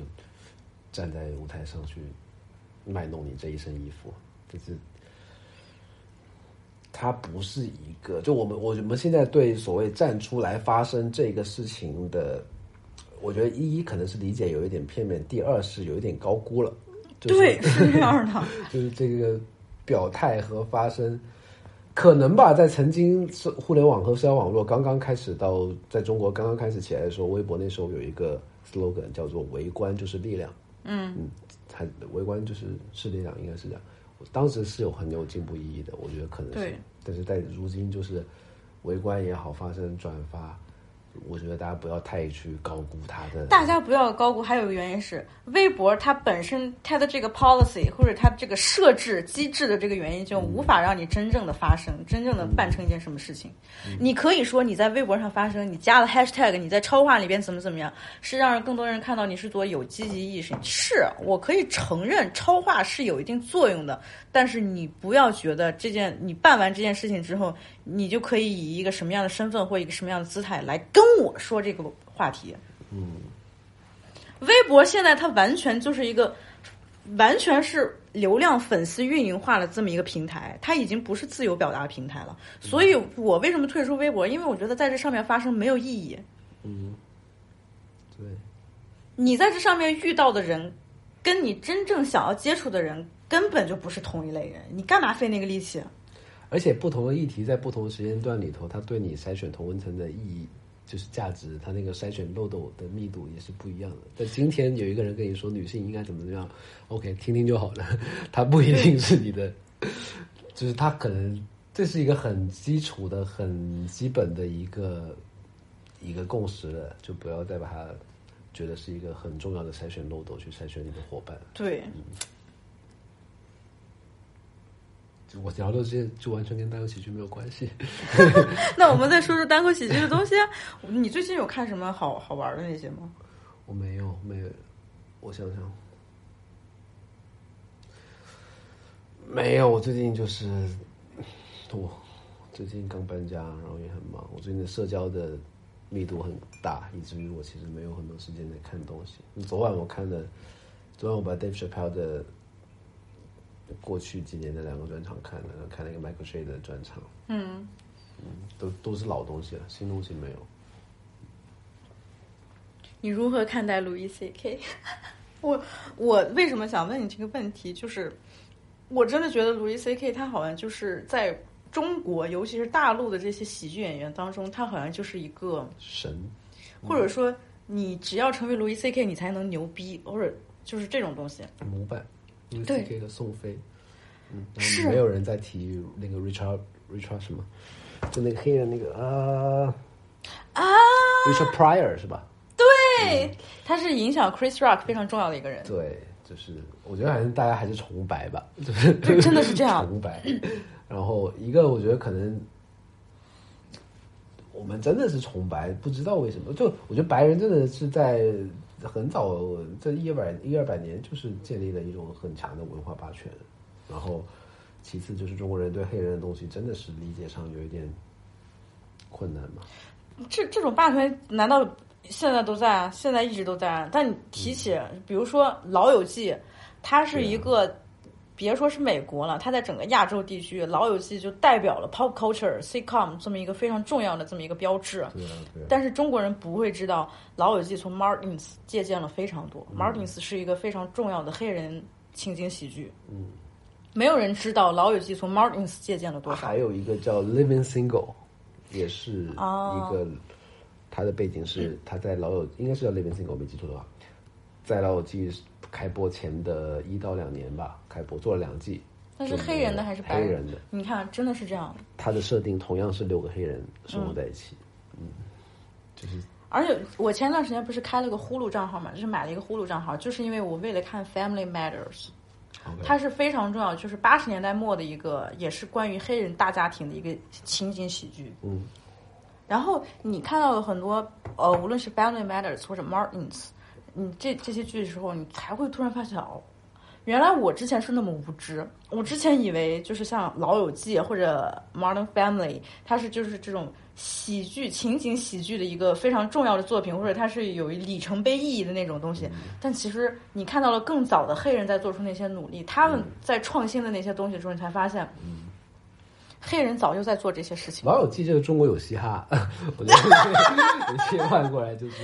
而且你知道吗？现在很多中国人就觉得自己喜欢老友记，觉得自己了不起了。对对对，就是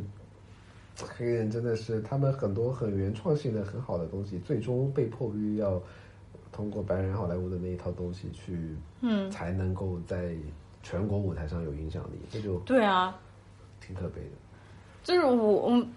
你真的没办法说，就是中国人怎么怎么样，就是因为你能看到的、你能接收到的这个渠道，其实它就是有限的。你你说在十年前，我可以就是说，可能跟咱们同龄的那些人啊，学英语，比如说学口语的时候，我们的英语老师都会说，我非常推荐你们看《老友记》学英语口语。就是我接触到的很多英语老师，无论是在我上高中的时候，还是在大学说，如果你们想练英语口语的话，推荐你们《Big Bang Theory、嗯》、《Friends》、《Modern Family，对。就是你们看这些会练你们的英语口语哦。，even 这样，你上我上大学的时候播《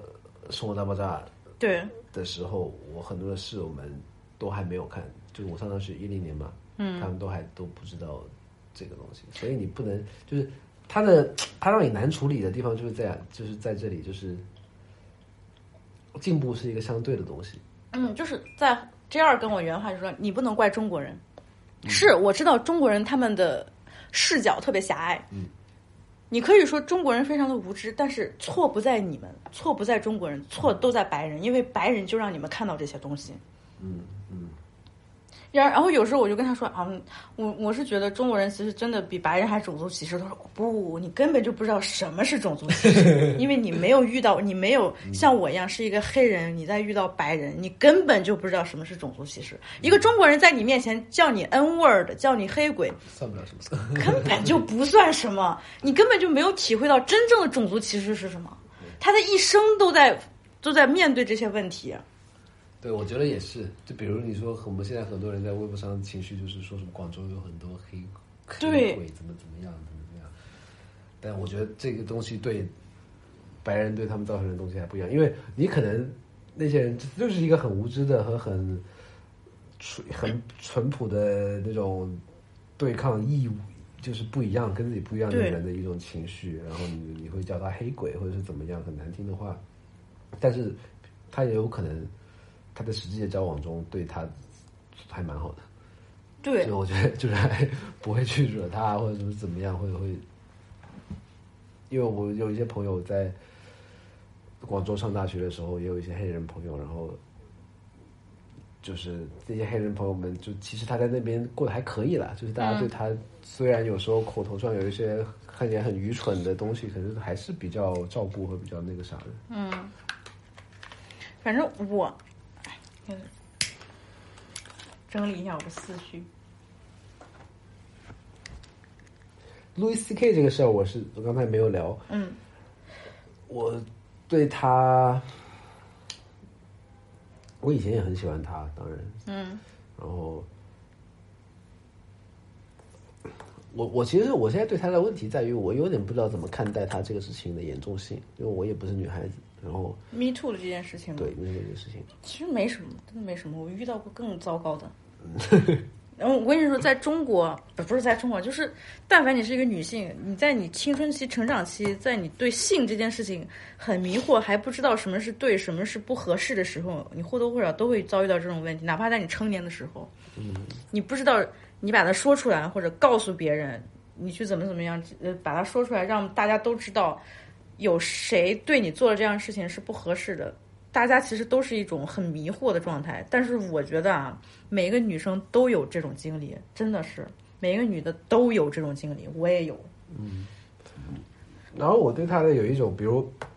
像 Dave Chappelle，他就一直认为他其实没做什么事情，他就是打了个飞机然后你也可以走，我也没有不让你走，对吧？你你离门口可能更近一点，我躺床上打飞机，他不是那种特别强迫、特别暴力的性质的性侵犯，就是。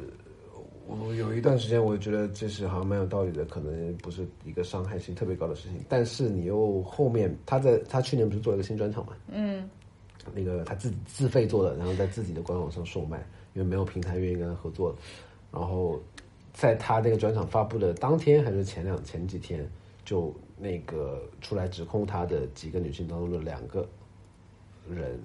就是他们一直关系比较好，就是其中一个就说了一下他们这两个人关于指控完 Louis C.K. 对他们性侵犯、性骚扰之后这一段时间，他们俩的境遇，就他们俩丧失了在喜剧圈工作的机会，他们俩没有了任何，没有人找他们合作啊、商演啊，然后也没有大的好的工作机会，然后就他们的事业相当于在这个事情上被拦腰斩断了，然后、然后甚至是更惨的就是，因为你不是一个说你一落千丈之后，你还可以慢慢奋斗，就是大家都躲着他们，跟瘟神一样，他们的事业就没有了可能性，没有了希望。就在 Louis C.K. 学那个专场发出来前几天，他写了一篇博客去讲这个事情，这就让我觉得，我又又觉得，比如你觉得他只是打个飞机或怎么样，没有很暴力，没有什么，但是对这两个人的伤害，他们就是 梦志向和梦想就是当 stand up comedian，好好做戏剧，然后他们因为这个事情没有了，现在这个事情走不了了，那这个伤害也不能说不重，是这个伤害很重，但是你能把所有的错都归到 Louis C.K. 身上吗？我第一次知道这件事情，我第一反应是 Louis C.K. 非常的 pathetic，对他非常的 pathetic，他好可悲。第二件事情是，这些女性在控诉这个社会压力给他们造成的这些这些现状的时候，你一点都没有错，你把这件事情说出来一点都没有错，但是。造成这个事情现在的局面，难道不是你们这个行业或者你们整个这个社会观念的问题吗？难道这仅仅是 Louis C.K. 一个人的错吗？这不是 C- Louis C.K. 一个人的错。对，你知道，这让我想起了，就刚才我突然想起一个 Woody Allen，这也是一个非常有争议的一个人物，我可以说就是有争议的人物吧。但是你们很多人，我相信很多就是比如说思想比较进步、比较自由、比较关注平等、女性权利这帮人，比较关注 Me Too 的这帮人，他们觉得 Woody Allen 是一个非常傻逼的、非常可恶、非常猥琐的这么一个老男人。但是你们从来都没有看过 New York Magazine 曾经写过的他专访宋怡的那篇长文，那篇特稿。嗯，那篇特稿里边，就是我，我当然是觉得看待一个问题的时候，你双方你都要听取一下他们是自己怎么讲述这件事情的。最开始我不，我甚至就是不愿意承认 Woody Allen 会做出这件事情，或者说他怎么怎么样，是因为我对他的粉丝滤镜太严重了。嗯，因为他是我很喜欢的一个导演，嗯，他讲的故事我也非常喜欢，所以我可能会有意识的为会心里边就会为他辩护。但是我看 New York New York Magazine 他采访宋怡的这篇文章的时候，我就会更全面的知道这件事情。首先。他在这里边提到了米亚法罗他个人的这种精神状况的不稳定，是再一个就是米亚·法罗，他曾经领养了很多小孩嘛。你可以说他领养小孩是真正的爱这些孩子，想给这些孩子一个稳定的家。但是他领养了这些孩子之后，没有给这些孩子应该的母爱。嗯，这就是很多人的一个问题，他会觉得哦，我领养了一个孤儿，或者我领养了，甚至我领养了一个宠物，我觉得我做了一件善事。但其实你没有真正的为他负责，在你领养无论是一个人。一个宠物，一个生命之前，你应该问自己：难道你做好这样的准备了吗？你做好了去为他的生命负责，你做好养育他的准备了吗？嗯嗯，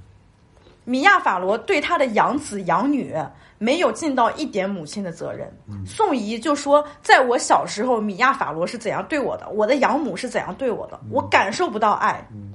乌迪·艾伦那个时候是我养母的男朋友。是我养母那时候的绯闻男友，当然我知道这个关系，但是乌迪·安伦给了我我需要的那些东西，你不能怪这个小女孩，因为我知道，如果一个小女孩在她成长当中受到了像这种，你周围没有一个你可以爱的人，可以依靠的人。当你看到有一个这么样一个温暖的存在出现，你会紧紧的抓住它。你分不清楚这到底是爱情，还是说你是对他有一种这种父女之间的爱。一个小女孩肯定会迷惑，但是她现在已经长大成人了。她在给 New York Magazine 的采访记者在回顾她曾经的这些经历的时候，她很感恩有 Woody Allen 救了她。嗯，这并不是一个老头性侵一个少女这么简单的一个叙事。这也就是为什么我后来就。Me Too 不是一波又一波嘛？因为每隔一段时间就有 Me Too 的讨论，大家总会提到乌迪安的。我觉得你们真的是想的太简单了。你们只看到了说一个老男人好像强奸了一个少女，一个未成年的少女，但是你们根本就没有想过，他背后其实这个少女她的，她跟房思琪是不一样的故事。嗯，我明白。房思琪不应该是一个你可以套在任何一个这种关系当中的这么一个叙事的框架。嗯。你一旦把这个框架就定死之后，你觉得你已经没有讨论的空间了。对。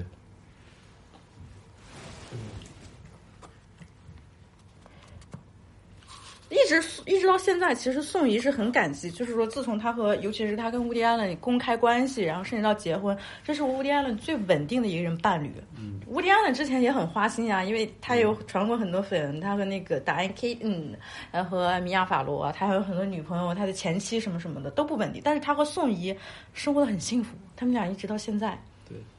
宋怡也不小了吧？现在对啊，多少？四五十？没有四五十，我估计三四十什么的吧。就是大家好像都很习惯于用一个固定的这么一个框架去套套在任何事情上，这这点让我就非常崩溃。我对，到底最后你是为谁服务？你这个事情，你这个到最后，其实你还是在社交网络上表姿态嘛？你想表达你自己很正义嘛？这件事情太扯淡了。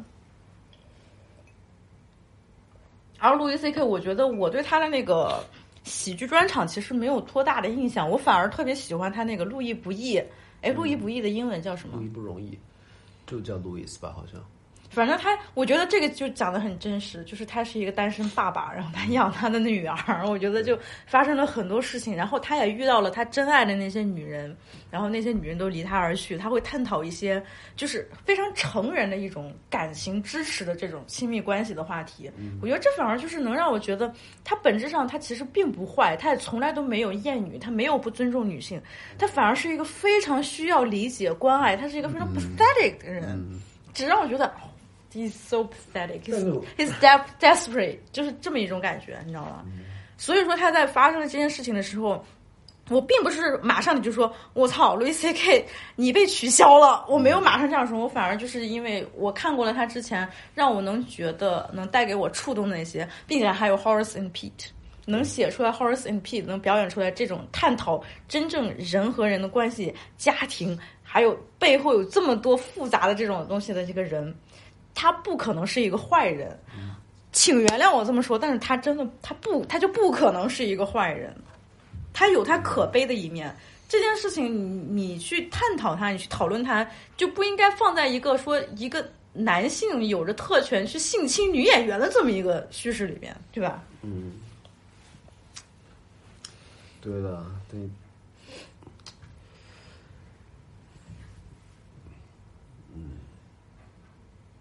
就是这个事情，就是一层套一层的，就是比如，因为我现在发现我身边很就是强的人都是女人。我先跟你讲这个，就是牛逼的都是女人，男人都他妈，我就不是说成就或者是工作能力上的，就是我觉得男人真的在很长时间里头不没有去学习怎么样去，我不知道，就是活得很空，嗯活得很空，然后你用一直一种很对外探索的那种状态、那种刺激，给你一个幻象，好像你活得很充实，对吧？但是也很空，然后到最后，现在我就我我像我大概我这个年纪的，然后类似经历的啊，类似经历，我指的是比如在泛文化圈有一些工作，然后有一些小成绩，然后有一些认可的男，差不多三十岁左右，集体滑铁卢。集体就是今年都，哎呀我操，哎呀，都这怎么回事？就他对外的探索被莫名其妙的以不管是经济不好，或者是疫情或其其行业不景气之类的东西给砍断了之后，他发现他自己向内的这个探索和自我认知其实没有建构起来，然后就很慌，然后强的都是女人，就是女女性，就是你知道为什么？因为女的不是人，对，真的不是 女的真的不是。我就发现，就我不知道为什么，就是我经经历过的，无论是我自己还是我身边的朋友，都觉得，真正遇到事儿的时候啊，在同等的境况之下要，找女的，女的就是比男的能扛事儿，对对对，能扛事儿。我不知道这个再具体应该怎么说，就是能扛事儿。女的怎么着都能受得了。最近有一个朋友，他也经常会嗯跟我讲，他也是比较厌烦于现在比较盛行的这个，比如在性别议题上一个特别对立的特别二元的角色的传统的我们的意识章程。然后他也会经常会觉得，你刚刚跟我说，你觉得路易斯 K 特别的可悲，嗯嗯，这个事情，他也常常会跟我展现出，比如当一个男人表现出让女人不舒服的时候，他会觉得他是可悲的，而不是可恶的。对，哎，这真的是，就是这两个词不一样的那个点，确实就是，就是我想说的。嗯，你继续。但是我又我有时候会在想，这是一，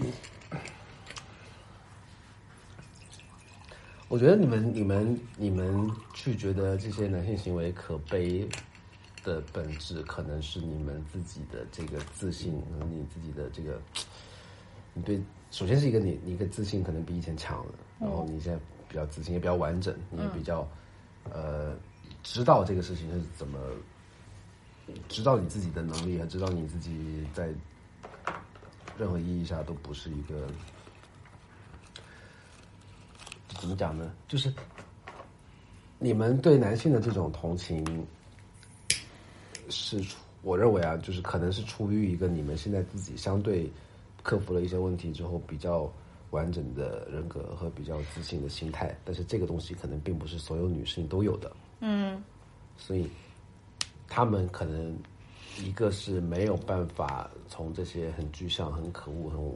呃不舒服的东西上体察到这个人的呃可悲之处，嗯，悲悯之处。第二是他们可能也没有必要要去这样做，是这样的吗？就是。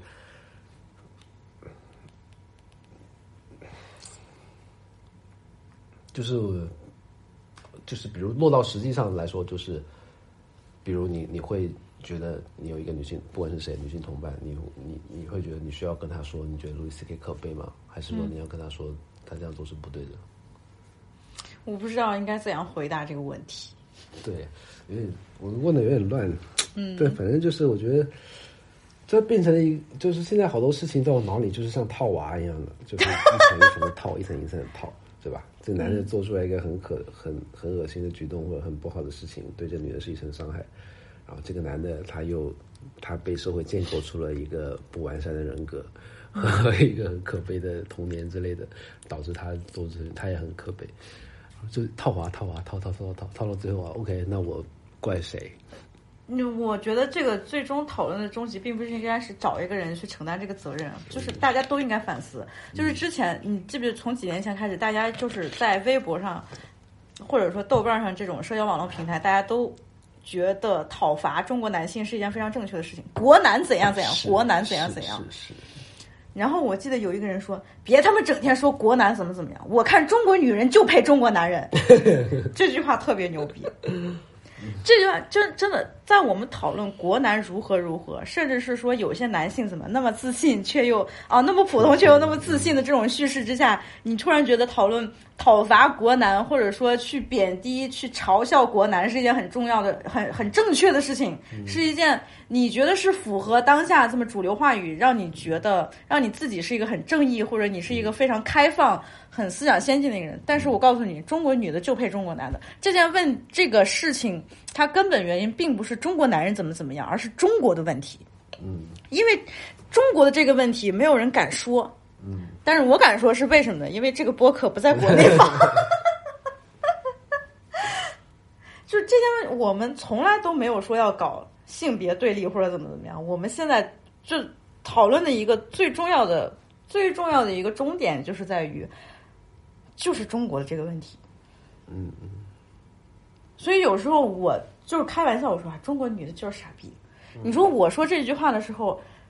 我肯定不是说不是说厌女吗？对啊，我肯定不是说厌女啊，我 当然不厌女啊，我特别喜欢开那种女性的玩笑，但是这个玩笑我不敢随意的开，我只有跟我非常亲密的朋友，就是。我们已经认识有超过两年，像我们之间这种关系，或者我跟我其他女朋友那种关系，我说中国女的就是不行，中国女的不行，别他妈说中国男的不行，你看看中国女的，我一点都不厌女，我不是厌女，我不是说不为姐妹发声，我在这个这句话背后的意思就是，是中国的问题，是这个文化环境的问题，是这个观念的问题，真的是这样，这些话。我哪怕我在清醒的时候，或者说我在哪怕是我在喝多的时候，我都要谨慎考虑一下。但是我现在我撒开了说，我就要说，我不管了。这个博客没有人听，或者有人骂我，那我也看不到。你上哪儿骂我去？你知道我住哪儿吗？或者有些人知道。对呀，这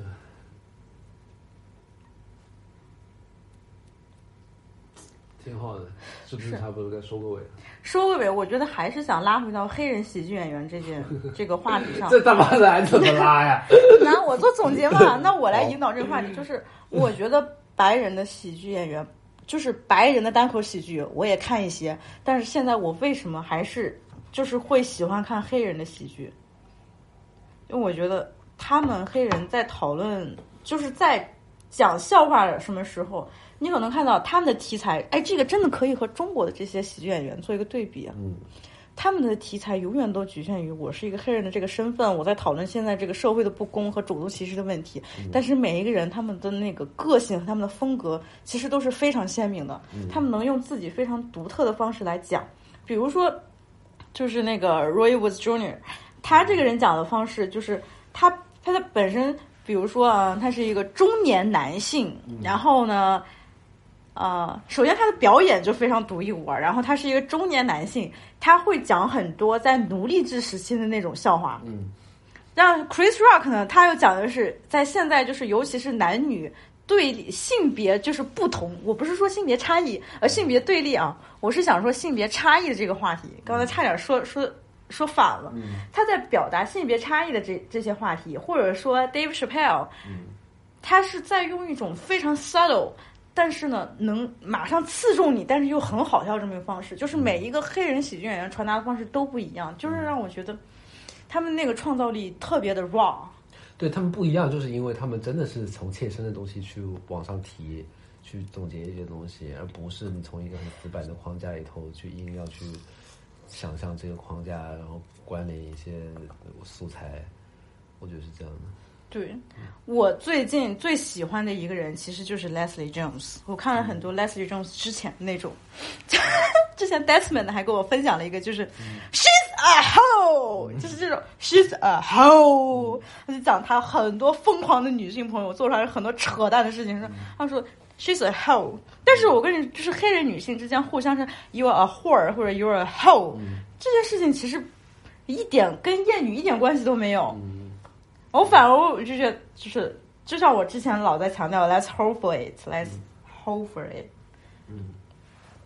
特别好玩。There's a hose in the house. There's a hose in the house. 如果说你要推荐一个黑人喜剧演员的话，你会推荐谁？Dave Chappelle。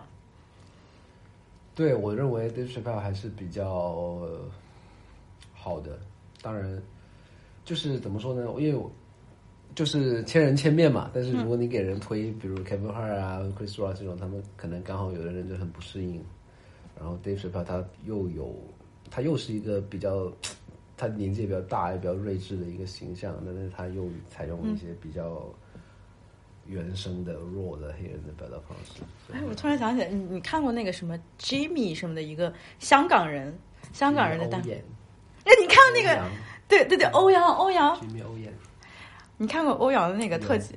太好笑了！就我我就想起我之前约会的一个黑人男孩儿，就是他问我就说，嗯，就说到一些刻板印象的问题嘛，就说啊，你有时候看，比如说《南方公园》，就是美国白人，尤其是像那种白人的那种艺术作品，会经常拿中国人开涮，而且他们对中国人的刻板印象就停留在几百年前，或者说你就举个例子吧，就是你看《南方公园》的时候，那里面出现的中国人都是戴着个那种尖帽子，像斗笠一样的东西，然后好像有时候留着辫子。你觉得你会被冒犯吗？我说我一点都不会觉得冒犯。我每次看到《南方公园》在那黑中国人说哈哈哈，That is so hilarious, this is true，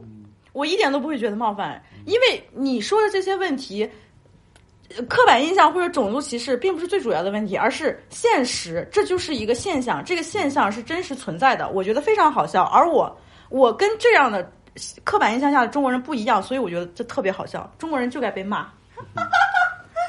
然后欧阳我觉得他们真的要迭代一下啦。我是觉得后来黑人脱口秀演员，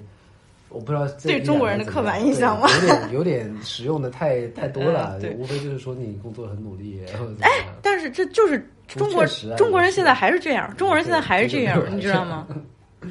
他们中国人的那种，就是黑人那种 I don't give a shit 和中国人那种 I don't give a shit 是两种 shit。嗯就是黑人就是已经就是觉得我已经无能为力，这个体制实在是太庞大了。就是我是真正的是是一个鸡蛋的这么一个身份，在面对这一堵高墙的时候，我就是无法牺牲我自己。就是我觉得，首先我要保护好我自己，因为最重要的是我自己的生命安全，首先要有保障。而中国人的 I don't give a shit 是就觉得不关我的事，不关我的事，对，就是那种我要哪一方可以保护 我，哪一方可以保护我，我马上就要投靠那一方，是这种 I don't give a shit。他不会在乎真正就是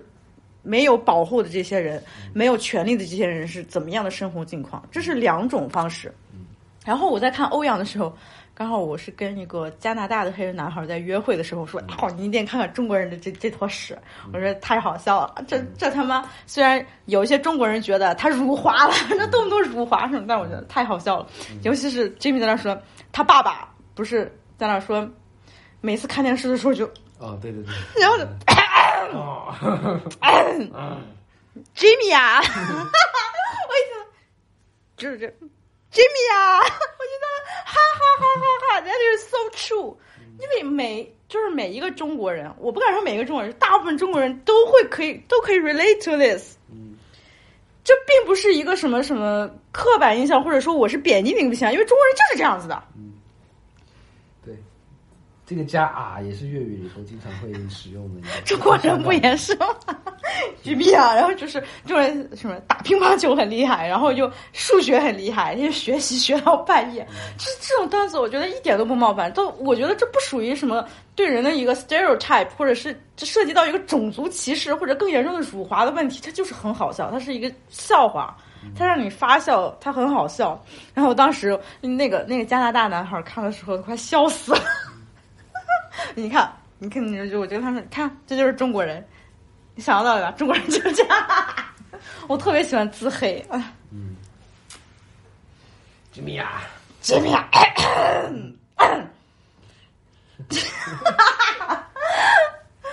但好，哎，是不是有很多中国人不喜欢他，或者说很多亚裔不喜欢不？知道，我好像就是看到有一些，因为那个在微博上好像也有很多人讨论这件事情嘛，就会觉得这件事情是不是固化了某些刻板印象，或者加深了某些人对中国人的偏见？OK，那我觉得美国的亚裔可能会吧，美国的华裔可能会。对，可能是，他们觉得自己已经洗白了。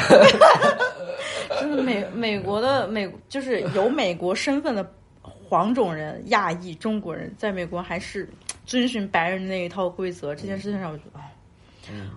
但其实我没有资格这样说，因为我没有在美国长时间的生活过，我也不是美国身份除。非黑人那对样东西对他们就是很烦，他们就天天他妈的挨揍之类的。这件事情，我觉得没有资格说，那我就少逼逼。最重要的事情就是少逼逼，多做事。对对，真的，现在就是跟你自己相关的事情，你真的每个人把自己相关的事情顾好，这个社会就好了，你就顾把自己顾得好好的就好了，不要一天到晚的挥旗呐喊怎么样的。就说，如果要我推荐一个我最喜欢的黑人单口喜剧演员，我肯定会推 Chris Rock。嗯，是啊，我觉得 Chris Rock 带给我的那种不一样的感觉，就是你有没有发现 Chris Rock 他的那个笑话是，他要一直重复，然后他每一遍重复的时候，他会加深前面的那一个，就是那种喜喜喜剧效果。嗯，就是你说完一遍又一遍又重复一遍，然后就觉得我操，他好好好笑啊！嗯然后他无论是他讲就是男性和女性他们就有一些思维模式和行为方式上的差异，还是讲他从小生活的家里，嗯，就让我觉得好好笑。而且我特别喜欢他那个 Everybody Hates Chris，嗯我好像也给你看过，就是在你来我家做客的时候，好像是我给你看过几集，那个那个喜剧真的是太棒了。嗯它里面讲了很多，就比如说在他们家庭那个时候，其实，在他长大的那个年纪，他是七零后吗？可能是他他十几岁青少年的时期，他是八十年代末九十年代初的布鲁克林嘛。嗯然后在他们那个黑人街区，其实是很多家庭是没有爸爸的，嗯，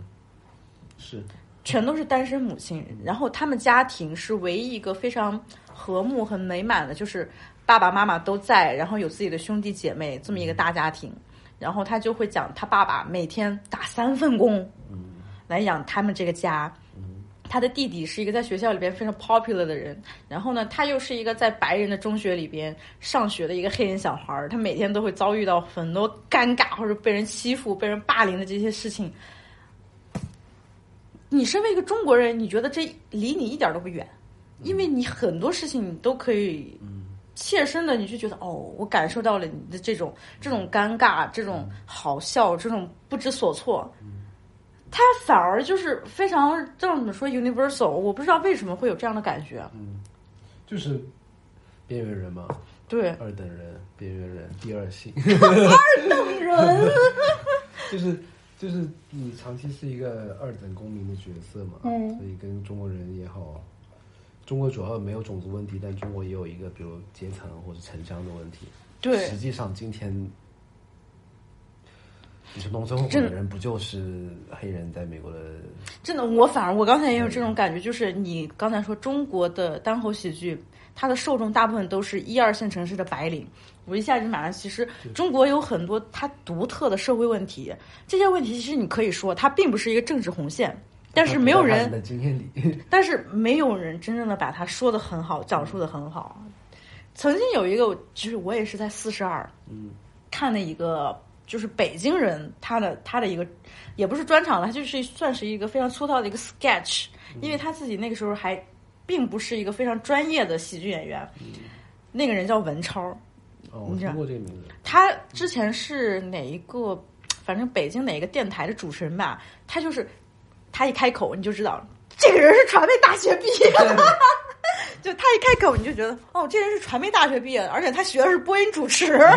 就是这种感觉，你知道吧？他讲他，我记得他有个段子讲的是外地人和北京本地人之间的这种冲突，因为他从小是北京长大的一个北京人，他可以观察到，尤其是在最近这这些年，很多外来来到北京这些打拼的这些人，他讲的这些冲突，但是讲完之后让我觉得特别难受，就是。我忘记他原本那个笑话是什么样，但是我听完之后，我还是觉得他在有意无意的凡尔赛自己的北京人身份，好像北京人身份是一件特别了不起的事情。这件事情让我觉得，真的就我觉得他有一点自觉，就是你对你不被允许讲这个，就你如果是个北京人，你明明你你你意识到了这个问题，而且你的生活可以接触到这样的题材，但是你还是没有把它讲的，嗯就是我并不是说这是一个不好的笑话，可以说就是从文字文本上面这是一个好的笑话，但是从背后你你想表达的一个阐述的一个观点，或者你自己真正的价值观，你对人的这种关怀在哪里？嗯让我就觉得还是没救了，就是没救了。中国有很多他中国自己独特的问题，可以不触碰到红线的问题，你其实都可以说。但就是由于这帮人，首先他们离真实生活的人已经太远了，再加上，哎，一二线城市这些白领，这些白领也真他妈是傻逼。你就说四五线城市的那些那些人，他们真的会知道什么是 stand up comedy，什么是 talk show，什么是吐槽大会，谁是李诞吗？追李诞的人都是什么样的人？嗯，李诞可能还火一点，我不知道。李诞可能比 stand up comedy 这个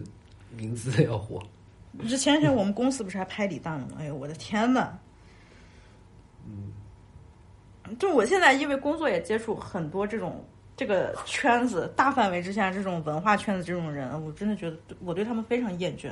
那些名人啊什么的，你你就说李诞随不随便发一条傻逼微博，你觉得哎呀，这是个什么真理呀、什么什么什么样的？真的扯淡的，就这种人也能出书？我操！我过去我从我什么时候上微博的？我从一二一零年开始玩微博，那我把一零年开始发的微博，我也能出一本书。但是他那个书有一些出版的人说，可能我们买一本看看吧。他们说 他们说那个质量真的还不错。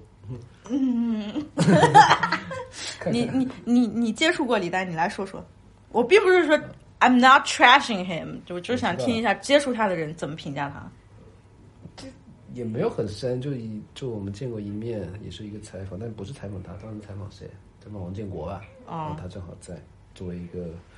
边缘采访的一个人，他就一直在旁听啊，干嘛的。然后李诞他是特别的，他的圆滑，他的这个社交上的嗯能力的，就已经融到他的骨子里和血里了。他我见他第一面的时候，他呃先是问了一下他们工作人员说这哪个媒体，然后他说是北方公园，然后他就他就知道了，然后他就知道，然后你是那个那个。那个就是他大概知道北方公园有一个木村拓周这样一个人，然后他就他名字也喊不出来，可是我就跟他对对对，我们北方公园有什么木村拓周，然后他就做事，他把双手张的巨大无比，然后向我跑过来，要拥抱我，就是他 Stop stop！然后那个对我就是 You're too much，就现在跟我的这种反应会一样。对，我当时就把就是肩膀立起来，然后然后我说你真的吗？你真的知道吗？但是最终就是他真的知道，就是他真的知道你们号，也知道你们在做什么内容，然后也大概知道你们什么调性。他跟他那个效果的工作人员，他可能比效果的工作人员还还知道我们是怎么样。他就说，就是一个挺有文化的号，可是又不是那种呃让讲假就是强行让自己看起来很有文化的。嗯然后他就这么介绍，我当时觉得还挺感动的。就是首先他知道，然后他还能够点出来你们在做的事情的一个比较怎么说呢，一以贯之的一个态度也好，或者怎么样吧。然后他的这个拥抱虽然有一点过，但是但是他并没有不自然。对，就是不自然的是我，但是他并没有不自然，就是他很内化了这一种呃相处的模式和这种沟通的方式吧，他已经不不觉得有什么不舒服的东西，然后整个访谈下来也尽量是，嗯，你有一点难以去判断他到底是在呃加强和展现他的这个，比如说他就大家都坐着，他突然就躺起来了，然后把鞋子脱掉。然后把脚翘在沙发的那个靠靠手手的那个地方，然后你你会在想说，嗯，你是真的很舒服，很自然，还是说还是说你觉得，呃，这个这个舒服已经变成你的一种肌肉反应，就是你的一种对 你的一种社交的一个姿态的展现的一个生理的反应了，就是对，然后他说不定还会。我我瞎瞎说的啊，说不定他还会说，嗯，在他会预料到这个媒体在采访的时候，完稿会这样写，在我们采访王建国的间隙，他的老板李诞伸出了脚架在了茶几上，类似于这种东西。因为现在的特稿作者都喜欢写这种东西，就是这种看起来很好像很高深、很有写作技巧，但其实 doesn't make any sense 的东西。嗯然后，对，你就你有一点对他，首先你能基本的感觉是不觉得不会，你肯定不会觉得不舒服的。他有一种能力不会让人觉得不舒服。第一，第二，如果你想深一层，他的这个让你舒服的事情到底是对他也舒服的状态下展现给你的，还是他把你 Q 到了你对他的认知的那个环、那个方向上？但我也给他只交流过这一次，so 嗯你刚刚说到王建国，我真的想 trashing 王建国。就我真的不知道为什么一开始大家都觉得谐音梗非常烂，就是觉得你肯定是一个不好的作者、喜剧作者，或者你是一个不好的演员，你才会老是塞这些谐音梗。但是现在谐音梗好像成为了大家都很认可的一种单口喜剧的方式。有吗？因为我们公司前段时间不是拍效果了吗？啊，我们公司去拍的时候，就是里边有很多谐音梗，然后还要把这个单拎出来，好像说，啊，你看你这个用了谐音梗哦，就是你用谐音梗，这要扣分的哦，要扣钱哦。然后大家觉得谐音梗好像是一个中国现在喜剧的一种非常重要的表达方式。谐音梗很省事，它省事并不体现在它容易写，容易写只是一方面的省事。OK 第二就是它不仅是一个梗，你你讲一个谐音梗是一个梗，随后你自己质疑自己刚才讲的这个谐音梗又是一个梗，你知道吗？一梗两吃，然后还有其他人对你的这个谐音梗，比如说哎呀要扣钱要扣钱，这又是一个小梗。对啊，就是你看这好像省事儿对，一个梗可能演化成几个梗，所以就是比较省事儿。对啊而且就是他理解起来没有那么多的门槛，可以说。我我总感觉现在中国脱口喜剧，哎呦，我怎么说脱口喜剧，脱口秀或者单口喜剧这种演员，他们写作就是他们创作的这种形式上，真的就是让我觉得我感受不到跟这个时代有任何关系。因为你记得，就是我们小时候，我不知道你小时候怎么样，我小时候就是会有那种很多什么笑话大全啊，或者那种什么书，你知道吗？我就觉得你怎么还停留在那个阶段？你觉得这真的好笑吗？今年我觉得唯一可以就是，我觉得还可以一点，就是杨笠他把那么普通又那么自信这句话变成了一个非常流行的这么一个年度流行语，我觉得这一点还可以。在其他的，我一点都不想关注他们这个圈子发生了什么。而且，因为跟你经常聊天比较多，我也知道，在他们这个中国的单口喜剧演员这个圈子里边，其实跟嘻哈歌手也差球不多，嗯，差球不多，差球不多。但也稍微好一点吧。对稍微，嗯，他这个社群的基本人员构成跟我们之间的距离还是近一点，比起说唱歌手社群的人员构成，跟我们之间确实差别特别特别大。哎，那我们那个共同的朋友，他现在还在做这项事业吗？没有吧？那个那个，他在做一些，嗯，也算吧。他还是也就接一些事情，做一些偏编剧啊、偏有的没的东西。嗯，但他之前那个公司后来就收掉了嘛。因为投资人撤资了还是怎么着，就黄了呗。对，等于他们那个出资的那个大公司，他们是一个大公司旗下的一个子业务。嗯，我知道他们那个投资的大公司是谁，非常有名的一个。看姐姐的毛，这是老周的毛，它叫姐姐，是一只非常胖、非常肥美的猫。对，姐姐这些年跟着我东征西战也不容易。Street cat, she's from the street。对，它是一只中华田园小野猫。